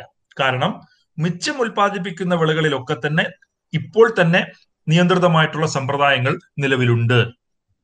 മിച്ചം ഉൽപ്പാദിപ്പിക്കാത്ത അതായത് കമ്മിയായിട്ടുള്ള നെല്ല് പച്ചക്കറി പോലെയുള്ള വിളകളിലാവട്ടെ ഇത്തരത്തിലുള്ള വലിയ ഹോൾസെയിൽ ചന്തകളുടെ ആവശ്യവും നമുക്ക് തോന്നിയിട്ടില്ല. അതുകൊണ്ടാണ് കേരളം ഒരിക്കലും എ പി എം സി നിയമം പാസ്സാക്കാത്തത് പക്ഷെ പാസ്സാക്കിയിട്ടില്ലെങ്കിൽ പോലും കേരളത്തിൽ വിവിധ ചന്തകൾ നിലവിലുണ്ട്. അവയൊക്കെ തന്നെ സർക്കാരിന്റെ നിയന്ത്രണങ്ങൾക്ക് വിധേയമായി പ്രവർത്തിക്കുന്നവയാണ്. സർക്കാരാണ് അവയുടെ മാർക്കറ്റ് റൂൾസ് നിശ്ചയിക്കുന്നത്. അതുകൊണ്ട് തന്നെ അവയ്ക്ക് നിയന്ത്രിത സ്വഭാവമുണ്ട് എന്നുള്ളത് നമ്മൾ കാണണം. അതുകൊണ്ട് എ പി എം സി നിയമം പാസാക്കിയില്ല എന്നുള്ളത് കൊണ്ട് നിയന്ത്രിതമായിട്ടുള്ള വിപണികൾ കേരളത്തിൽ ഇല്ല എന്ന അർത്ഥമില്ല. ഉണ്ട്.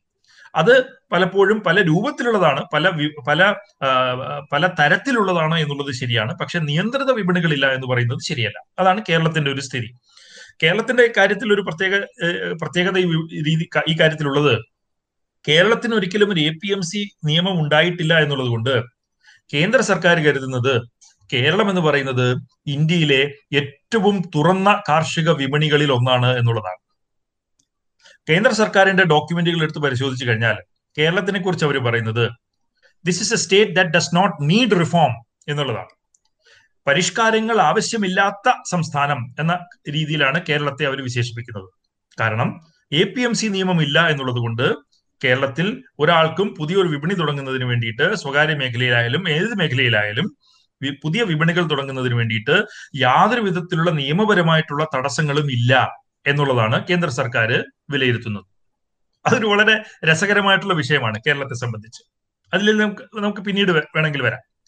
പക്ഷെ ഞാൻ സാജന്റെ ചോദ്യത്തിലേക്ക് വന്നു കഴിഞ്ഞാൽ എന്തുകൊണ്ടാണ് കർഷകർ ഈ ഈ വലിയ രൂപത്തിൽ പ്രക്ഷോഭത്തിലേക്ക് വന്നിട്ടുള്ളതെന്ന് നോക്കിക്കഴിഞ്ഞാൽ ഈ ആക്ടുകളുടെ കാര്യത്തിൽ നമ്മൾ പരിശോധിക്കുമ്പോൾ രണ്ട് മൂന്ന് വിഷയങ്ങളുണ്ട്.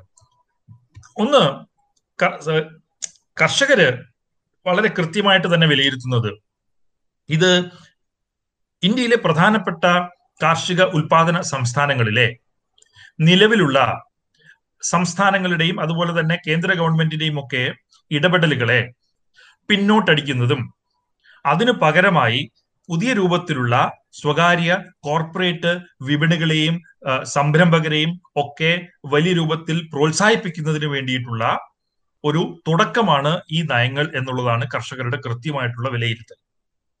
അങ്ങനെ വരുമ്പോൾ ഇപ്പോൾ കിട്ടിക്കൊണ്ടിരിക്കുന്ന തറവില സംഭരണ വില തുടങ്ങിയിട്ടുള്ള വിലകൾ ഇപ്പോൾ കിട്ടിക്കൊണ്ടിരിക്കുന്ന സുസ്ഥിരമായിട്ടുള്ള വിപണി ഇപ്പോൾ കിട്ടിക്കൊണ്ടിരിക്കുന്ന കൃത്യമായിട്ടുള്ള വിപണി സമ്പ്രദായങ്ങൾ ഇതൊക്കെ തന്നെ നഷ്ടപ്പെട്ടു പോവുകയും കോർപ്പറേറ്റുകൾക്ക് ഒരു അടിമകളാകുന്ന രൂപത്തിലേക്ക് തങ്ങളുടെ കാർഷിക ഉൽപാദനം മാറും എന്ന ഭയവും ഈ കൃഷിക്കാർക്ക് വലിയ രൂപത്തിലുണ്ട്.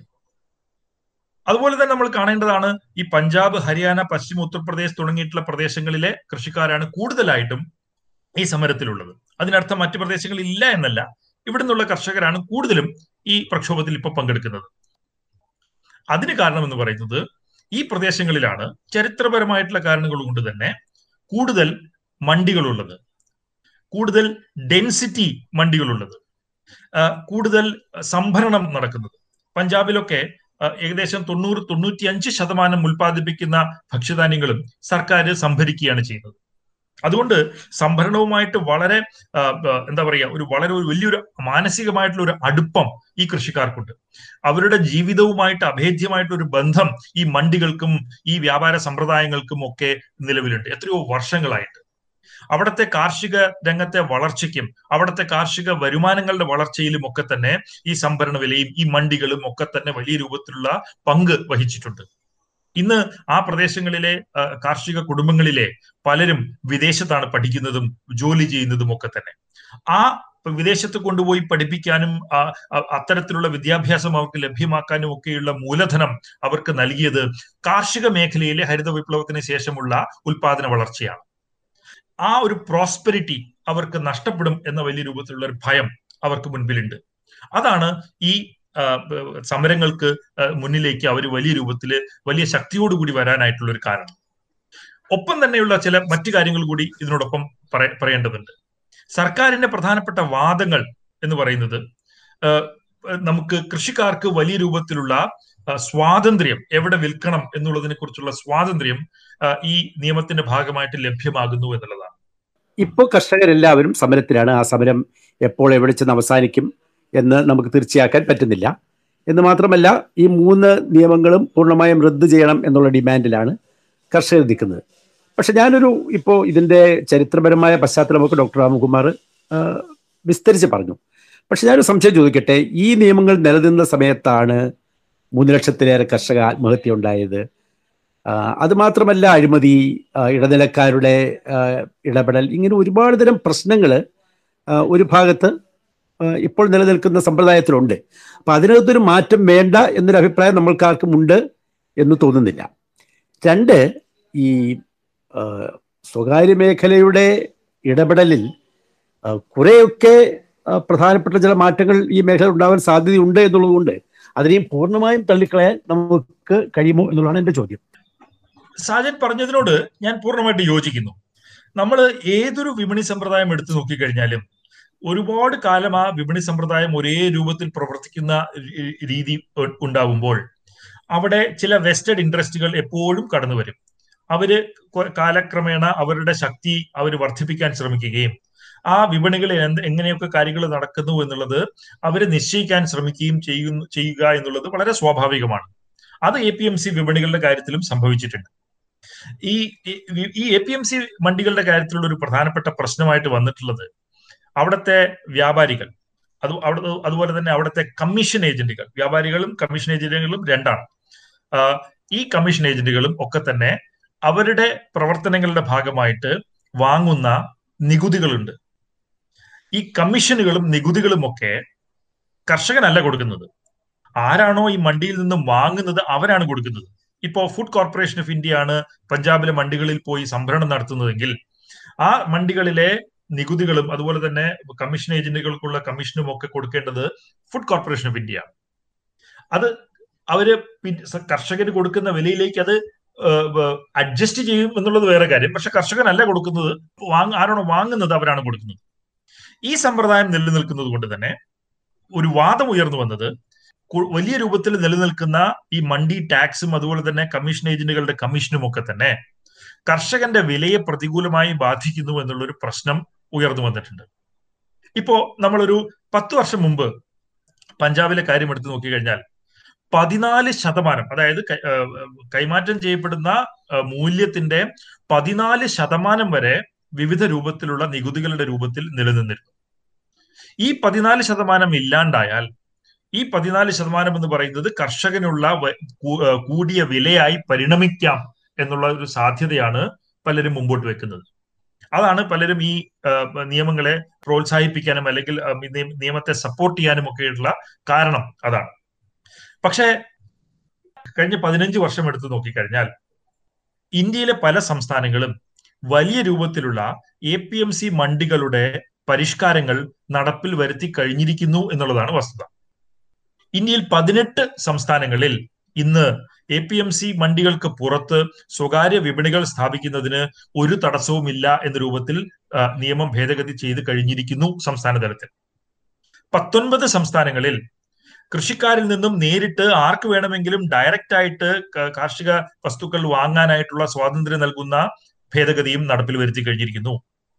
പതിമൂന്ന് സംസ്ഥാനങ്ങളിൽ ആർക്ക് വേണമെങ്കിലും വാങ്ങുകയും വിൽക്കുകയും ചെയ്യാൻ കഴിയുന്ന ഫാർമേഴ്സ് മാർക്കറ്റ് അല്ലെങ്കിൽ കൺസ്യൂമേഴ്സ് മാർക്കറ്റ് തുടങ്ങാനുള്ള ഭേദഗതിയും വരുത്തി കഴിഞ്ഞിരിക്കുന്നു.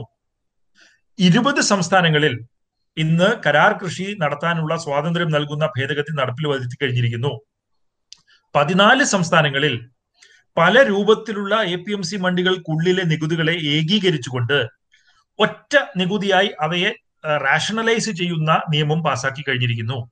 അതിന്റെ ഭാഗമായിട്ട് പത്ത് വർഷം മുമ്പ് പതിനാല് ശതമാനമായിരുന്നു പഞ്ചാബിലെ മണ്ടികളിലെ നികുതിയെങ്കിൽ ഇന്ന് അത് ആറ് ശതമാനമായി കുറയ്ക്കാൻ പഞ്ചാബിന് സാധിച്ചിട്ടുണ്ട് എന്നുള്ളതാണ് വസ്തുത. പതിമൂന്ന് സംസ്ഥാനങ്ങളിൽ വേറൊരു നിയമം കൂടി പാസ്സാക്കിയിട്ടുണ്ട്. അതായത് ഒരു A P M C mandi license ഉള്ള ഒരു ട്രേഡർ ഉണ്ടെങ്കിൽ ഒരു വ്യാപാരി ഉണ്ടെങ്കിൽ അയാൾക്ക് ആ സംസ്ഥാനത്തിലെ ഏത് എ പി എം സി വിപണിയിൽ വേണമെങ്കിലും വ്യാപാരം നടത്താനുള്ള സ്വാതന്ത്ര്യം സ്വാതന്ത്ര്യം നൽകുന്ന ഒരു unified license single registration system കൊണ്ടുവരാനായിട്ടും സാധിച്ചിട്ടുണ്ട്. ഇതൊക്കെ തന്നെ ഈ വിപണികളുടെ ഈ ഈ ചിതറിക്കിടക്കുന്ന ഒരു സ്ഥിതി ഫ്രാഗ്മെന്റേഷൻ എന്ന് നമ്മൾ പറയുന്ന സ്ഥിതി അവയൊക്കെ യൂണിഫൈ ചെയ്യാനും റാഷണലൈസ് ചെയ്യാനും ടാക്സുകളെ റാഷണലൈസ് ചെയ്യാനും ഒക്കെ നമുക്ക് സാധിച്ചിട്ടുണ്ട്. അപ്പോൾ വലിയ രൂപത്തിലുള്ള പരിഷ്കാരങ്ങൾ ഇപ്പോൾ തന്നെ പല സംസ്ഥാനങ്ങളിലും എ പി എം സി മണ്ടികളുടെ കാര്യത്തിൽ വന്നു കഴിഞ്ഞിരിക്കുന്നു എന്നുള്ളതാണ് വസ്തുത. ഈ എ പി എം സി മണ്ടി ടാക്സുകളുടെ കാര്യത്തിൽ നമുക്ക് കാണേണ്ട ഒരു പ്രധാനപ്പെട്ട കാര്യം ഇത് വെറുതെ ആരോ അടിച്ചുകൊണ്ട് പോകുന്ന ഒരു മോഷണ വസ്തു അല്ല എന്നുള്ളതാണ്. ഈ എ പി എം സി മണ്ടികൾ എന്ന് പറയുന്നത് അവർ ചാർജ് ചെയ്തിട്ടുള്ള മണ്ടി ടാക്സുകൾ സർക്കാരിലേക്കും അല്ലെങ്കിൽ അതുപോലെ തന്നെ ആ മണ്ടി കമ്മിറ്റിക്കുമാണ് പോകുന്നത്. പഞ്ചാബ് പോലെയുള്ള സംസ്ഥാനം എടുത്തു നോക്കിക്കഴിഞ്ഞാൽ ഒന്ന് ഈ ടാക്സ് ഉപയോഗിച്ചാണ് ഈ മണ്ടികൾ അവരുടെ ഇൻഫ്രാസ്ട്രക്ചർ മെച്ചപ്പെടുത്താനായിട്ടുള്ള ഇൻവെസ്റ്റ്മെന്റ് നടത്തുന്നത്. അത് സ്റ്റോറേജിന്റെ കാര്യത്തിൽ ഗ്രേഡിങ്ങിന്റെ കാര്യത്തിൽ ഒക്കെ കൊളാറ്ററൽ മാനേജ്മെന്റിന്റെ കാര്യത്തിലൊക്കെ തന്നെ അവർ നടത്തുന്ന വലിയ രൂപത്തിലുള്ള മൂലധന നിക്ഷേപങ്ങൾ ഈ മണ്ടി ടാക്സ് വഴിയാണ് ഫിനാൻസ് ചെയ്യപ്പെടുന്നത്. അപ്പൊ അവർക്കുള്ളൊരു പേടി നാളെ ഈ മണ്ടികൾ ഇല്ലാണ്ടായാൽ അവർക്ക് ഈ നിക്ഷേപം നടത്താനുള്ള പൈസ ഇല്ലാണ്ടാവും. അങ്ങനെ വരുമ്പോൾ ആ മണ്ടികൾ മെല്ലെ ക്ഷയിച്ച് കാലക്രമേണ ഇല്ലാണ്ട് തന്നെ ആവുന്ന സ്ഥിതിയിലേക്ക് പോകും എന്നുള്ളതാണ് ഒരു ഭയം. രണ്ടാമത്തേത് ഈ മണ്ടി ടാക്സ് ഒക്കെ ഉപയോഗിച്ചുകൊണ്ട് പഞ്ചാബ് സർക്കാർ ചെയ്യുന്നത് ഈ മണ്ടി ടാക്സ് പോകുന്നത് പഞ്ചാബ് മണ്ടി ബോർഡിലേക്കാണ്.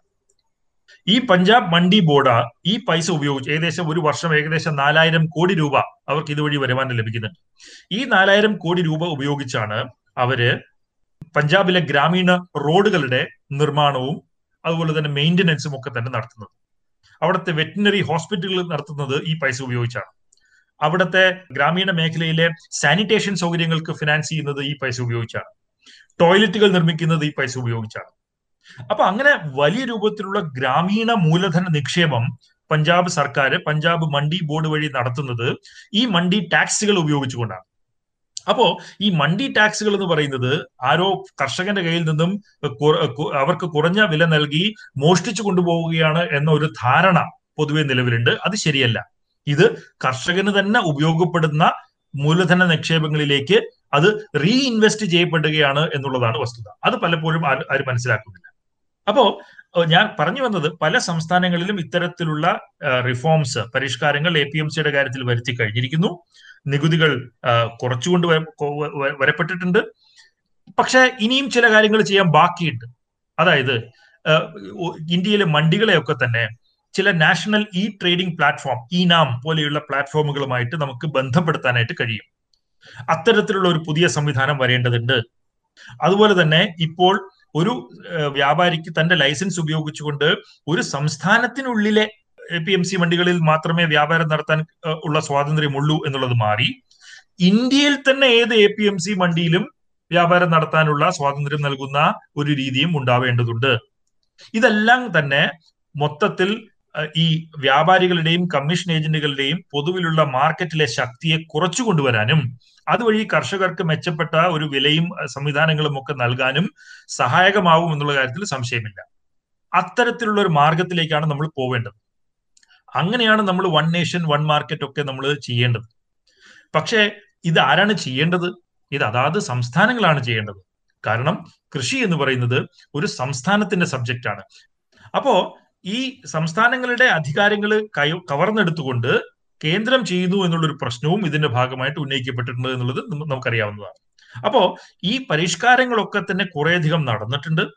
പല സംസ്ഥാനങ്ങളും പത്തൊൻപത് ഇരുപത് സംസ്ഥാനങ്ങളൊക്കെ ഇപ്പോൾ തന്നെ ഈ കേന്ദ്ര നിയമത്തിൽ പറയുന്ന കാര്യങ്ങൾ അവർക്ക് ആവശ്യമുള്ള രീതിയിൽ അവർക്ക് കസ്റ്റമൈസ് ചെയ്യപ്പെടുന്ന രീതിയിൽ അവർ മാറ്റി അതിനെ നിയമങ്ങളായി മാറ്റി കഴിഞ്ഞിട്ടുണ്ട്. അപ്പൊ പിന്നെ എന്തിനാണ് ഇത്തരത്തിലുള്ള ഒരു കേന്ദ്ര നിയമത്തിന്റെ ആവശ്യം എന്ന ചോദ്യമാണ് പഞ്ചാബ് പോലെയുള്ള സംസ്ഥാനങ്ങളും അവിടുത്തെ കൃഷിക്കാരും ഒക്കെ ഉന്നയിക്കുന്നത്? ഈ നിയമങ്ങളെ കുറിച്ചുള്ള ചർച്ചയിൽ പ്രധാനമായിട്ടും കേന്ദ്ര ഗവൺമെന്റ് സ്റ്റേറ്റ് ലിസ്റ്റിലുള്ള ഒരു വിഷയത്തിലൊരു നിയമം കൊണ്ടുവരികയും അത് സംസ്ഥാനങ്ങളുടെ മേലെ അടിച്ചേൽപ്പിക്കുകയും ചെയ്യുകയാണ് എന്നൊരു ഒരു വാദം വരുന്നുണ്ട്. മാത്രമല്ല ബില്ലിന്റെ ടെക്സ്റ്റ് നമ്മൾ വായിച്ചു നോക്കുകയാണെങ്കിലും അതിനകത്തും ഒരു ലീഗൽ റീഡ് റെസിഡൻസിനുള്ള സ്കോപ്പ് ഇല്ലാതാക്കുന്ന രീതിയിലുള്ള എഴുത്തുകളുണ്ട്. അതുപോലെ തന്നെ സെൻട്രൽ ഗവൺമെന്റിന് സ്റ്റേറ്റ് ഗവൺമെന്റുകളോട് ഇന്ന രീതിയിൽ നിയമങ്ങൾ എടുക്ക ഉണ്ടാക്കണം എന്ന് നിർദ്ദേശിക്കാനുള്ള ഒരു പ്രൊവിഷനും കൂടെ നൽകുന്നുണ്ട്. അപ്പൊ ഇത് ഭരണഘടനയിൽ നിലവിലുള്ള ഒരു ഫെഡറൽ സംവിധാനത്തിന്റെ മേലിൽ തന്നെയുള്ള ഒരു ചോദ്യം ചെയ്യലായി പലരും ചൂണ്ടിക്കാണിക്കുന്നുണ്ട് ഏഹ് കുറിച്ചുകൂടി കൂടി ഒന്ന് കൂടുതൽ പറയാൻ സാധിക്കും തീർച്ചയായിട്ടും. ഇവിടെ ഇത് വളരെ പ്രധാനപ്പെട്ട ഒരു ഭരണഘടനാ വിഷയമായിട്ട് ഇത് മാറിയിട്ടുണ്ടോ എന്നുള്ളതാണ് സ്ഥിതി. ഇപ്പോ കേന്ദ്ര സർക്കാർ ഇന്നലെ പുറത്തിറക്കിയിട്ടുള്ള ഒരു പ്രസ്താവനയിൽ അവർ പറഞ്ഞിട്ടുള്ളത് ഞങ്ങൾ ഈ ചെയ്യുന്നതിൽ ഒരു തെറ്റുമില്ല. കാരണം ഞങ്ങൾ ഈ ചെയ്യുന്ന കാര്യങ്ങളൊക്കെ തന്നെ കൺകറന്റ് ലിസ്റ്റിൽ ഉൾപ്പെട്ടിട്ടുള്ള വിഷയങ്ങളാണ് എന്നാണ് കേന്ദ്ര സർക്കാർ അവരുടെ മന്ത്രിയായിട്ടുള്ള പീയൂഷ് ഗോയൽ അവകാശപ്പെട്ടതായിട്ട് ഞാൻ കണ്ടത്. അത് പൂർണമായിട്ടും തെറ്റാണ്. കോൺസ്റ്റിറ്റ്യൂഷന്റെ ഭരണഘടനയുടെ സ്റ്റേറ്റ് ലിസ്റ്റിലെ എൻട്രി പതിനാല് എന്ന് പറയുന്നത് കൃഷി എന്നാണ്.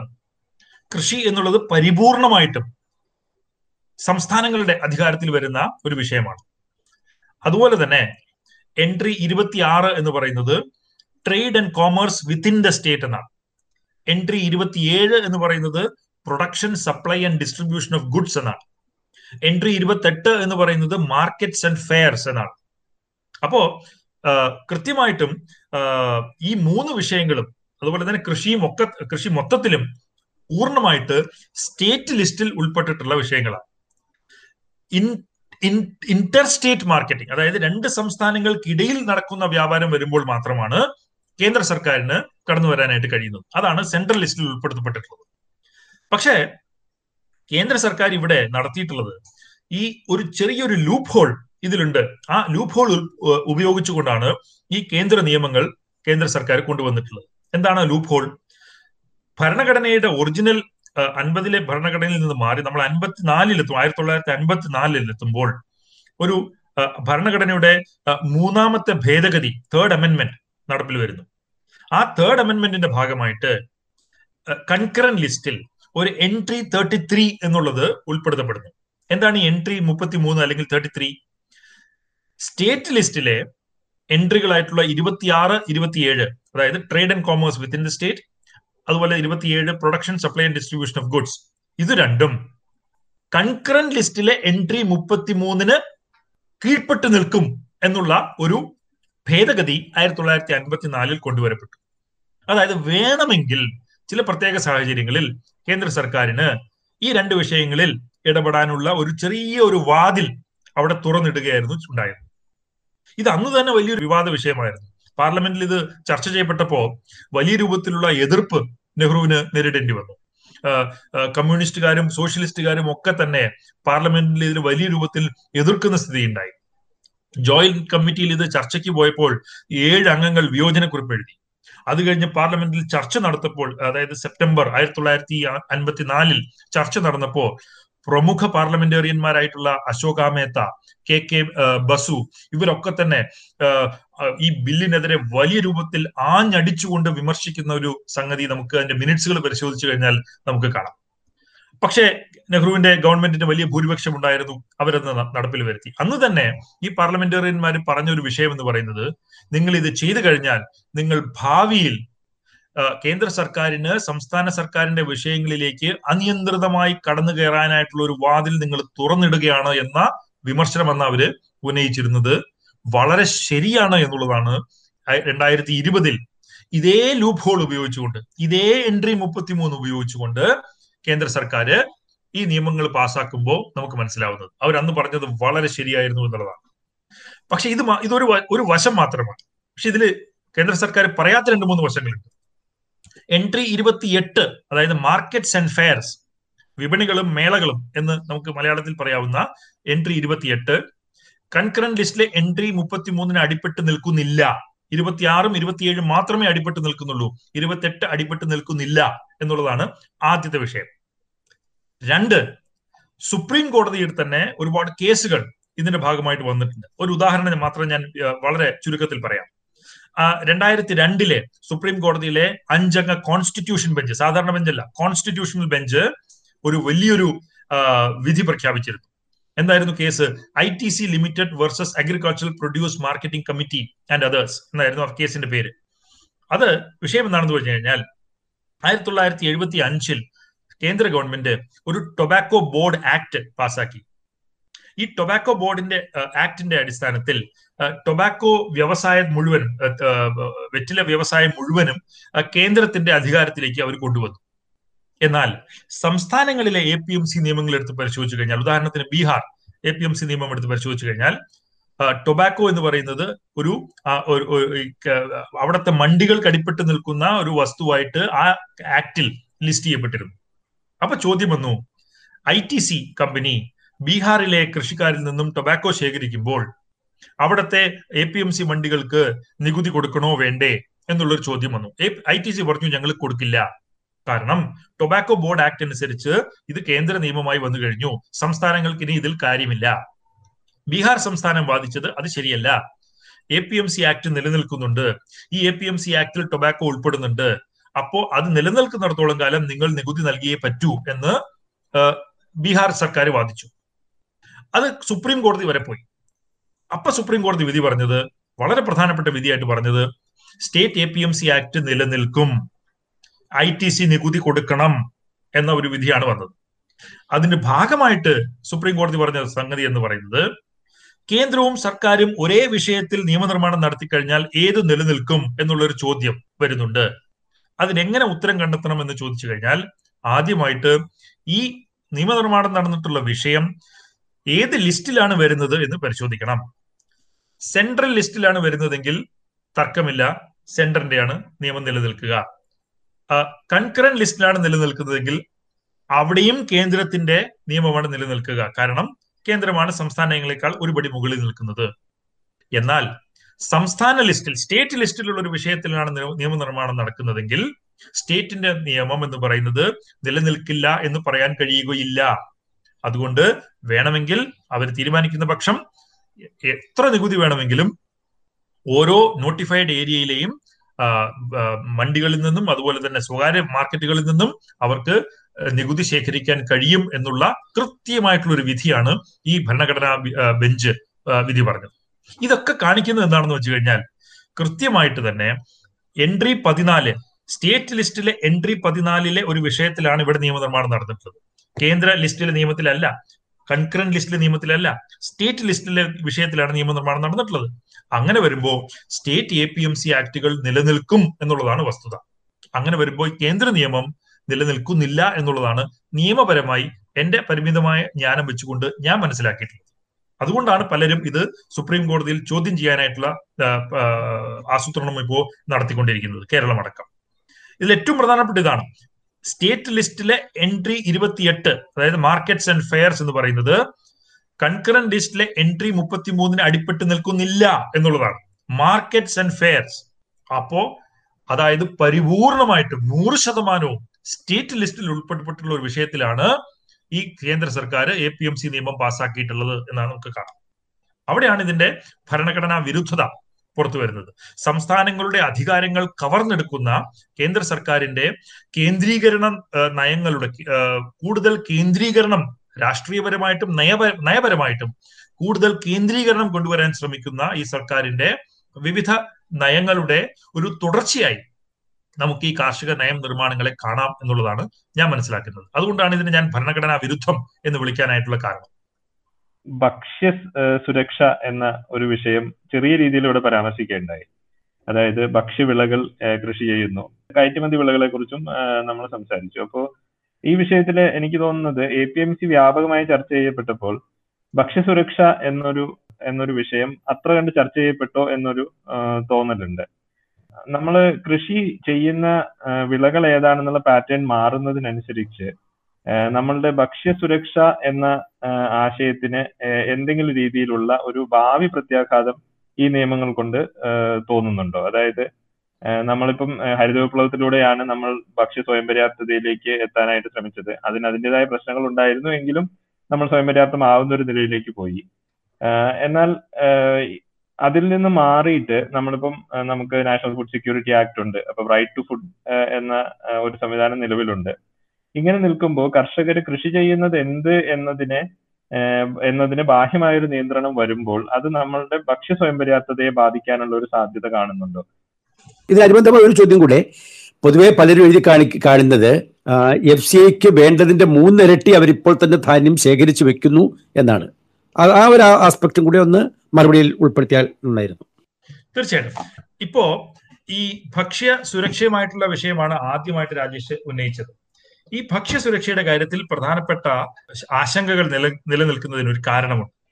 ഇത് ആദ്യമായിട്ട് ഈ കരാർ കൃഷി സമ്പ്രദായങ്ങളൊക്കെ നിലവിൽ വന്നു കഴിഞ്ഞാൽ കർഷകനും കമ്പനിക്കും ഇടയിൽ ഒരു കരാർ നിലവിൽ വരുമ്പോൾ കമ്പനിക്കും ഏത് ഉൽപ്പന്നമാണോ ആവശ്യം അത്തരത്തിലുള്ള ഉൽ- ഉൽപ്പന്നത്തിലേക്ക് അതായത് കമ്പനിക്ക് മെച്ചപ്പെട്ട ലാഭം കിട്ടുന്ന ഉൽപ്പന്നത്തിലേക്ക് കൃഷിക്കാരന്റെ വിളക്രമം മാറാനായിട്ട് ഒരു നിർബന്ധം കമ്പനിയുടെ ഭാഗത്തു നിന്നുണ്ടാവുകയും കരാർ കൃഷി വ്യാപകമാകുന്നതോടുകൂടി എല്ലാ കൃഷിക്കാരും അത്തരത്തിലുള്ള വിളക്രമത്തിലേക്ക് മാറുന്നതോടുകൂടി രാജ്യത്തിന്റെ സുരക്ഷയ്ക്ക് ആവശ്യമായിട്ടുള്ള രാജ്യത്തിന്റെ സ്വയം പര്യാപ്തതയ്ക്ക് ആവശ്യമായിട്ടുള്ള ഭക്ഷ്യധാന്യങ്ങളിൽ നിന്ന് മാറി കൂടുതൽ മൂല്യമുള്ള ഉൽപ്പന്നങ്ങളിലേക്ക് കർഷകൻ മാറിക്കഴിഞ്ഞാൽ പൊതുവിൽ ഭക്ഷ്യ ഉൽപ്പന്നങ്ങളുടെ സ്വയം പര്യാപ്തത ഏത് രീതിയിൽ അത് അഫക്ട് ചെയ്യും എന്നുള്ളതിനെ കുറിച്ചുള്ള ആശങ്കകളാണ് പൊതുവിൽ നിലവിലുള്ളത്.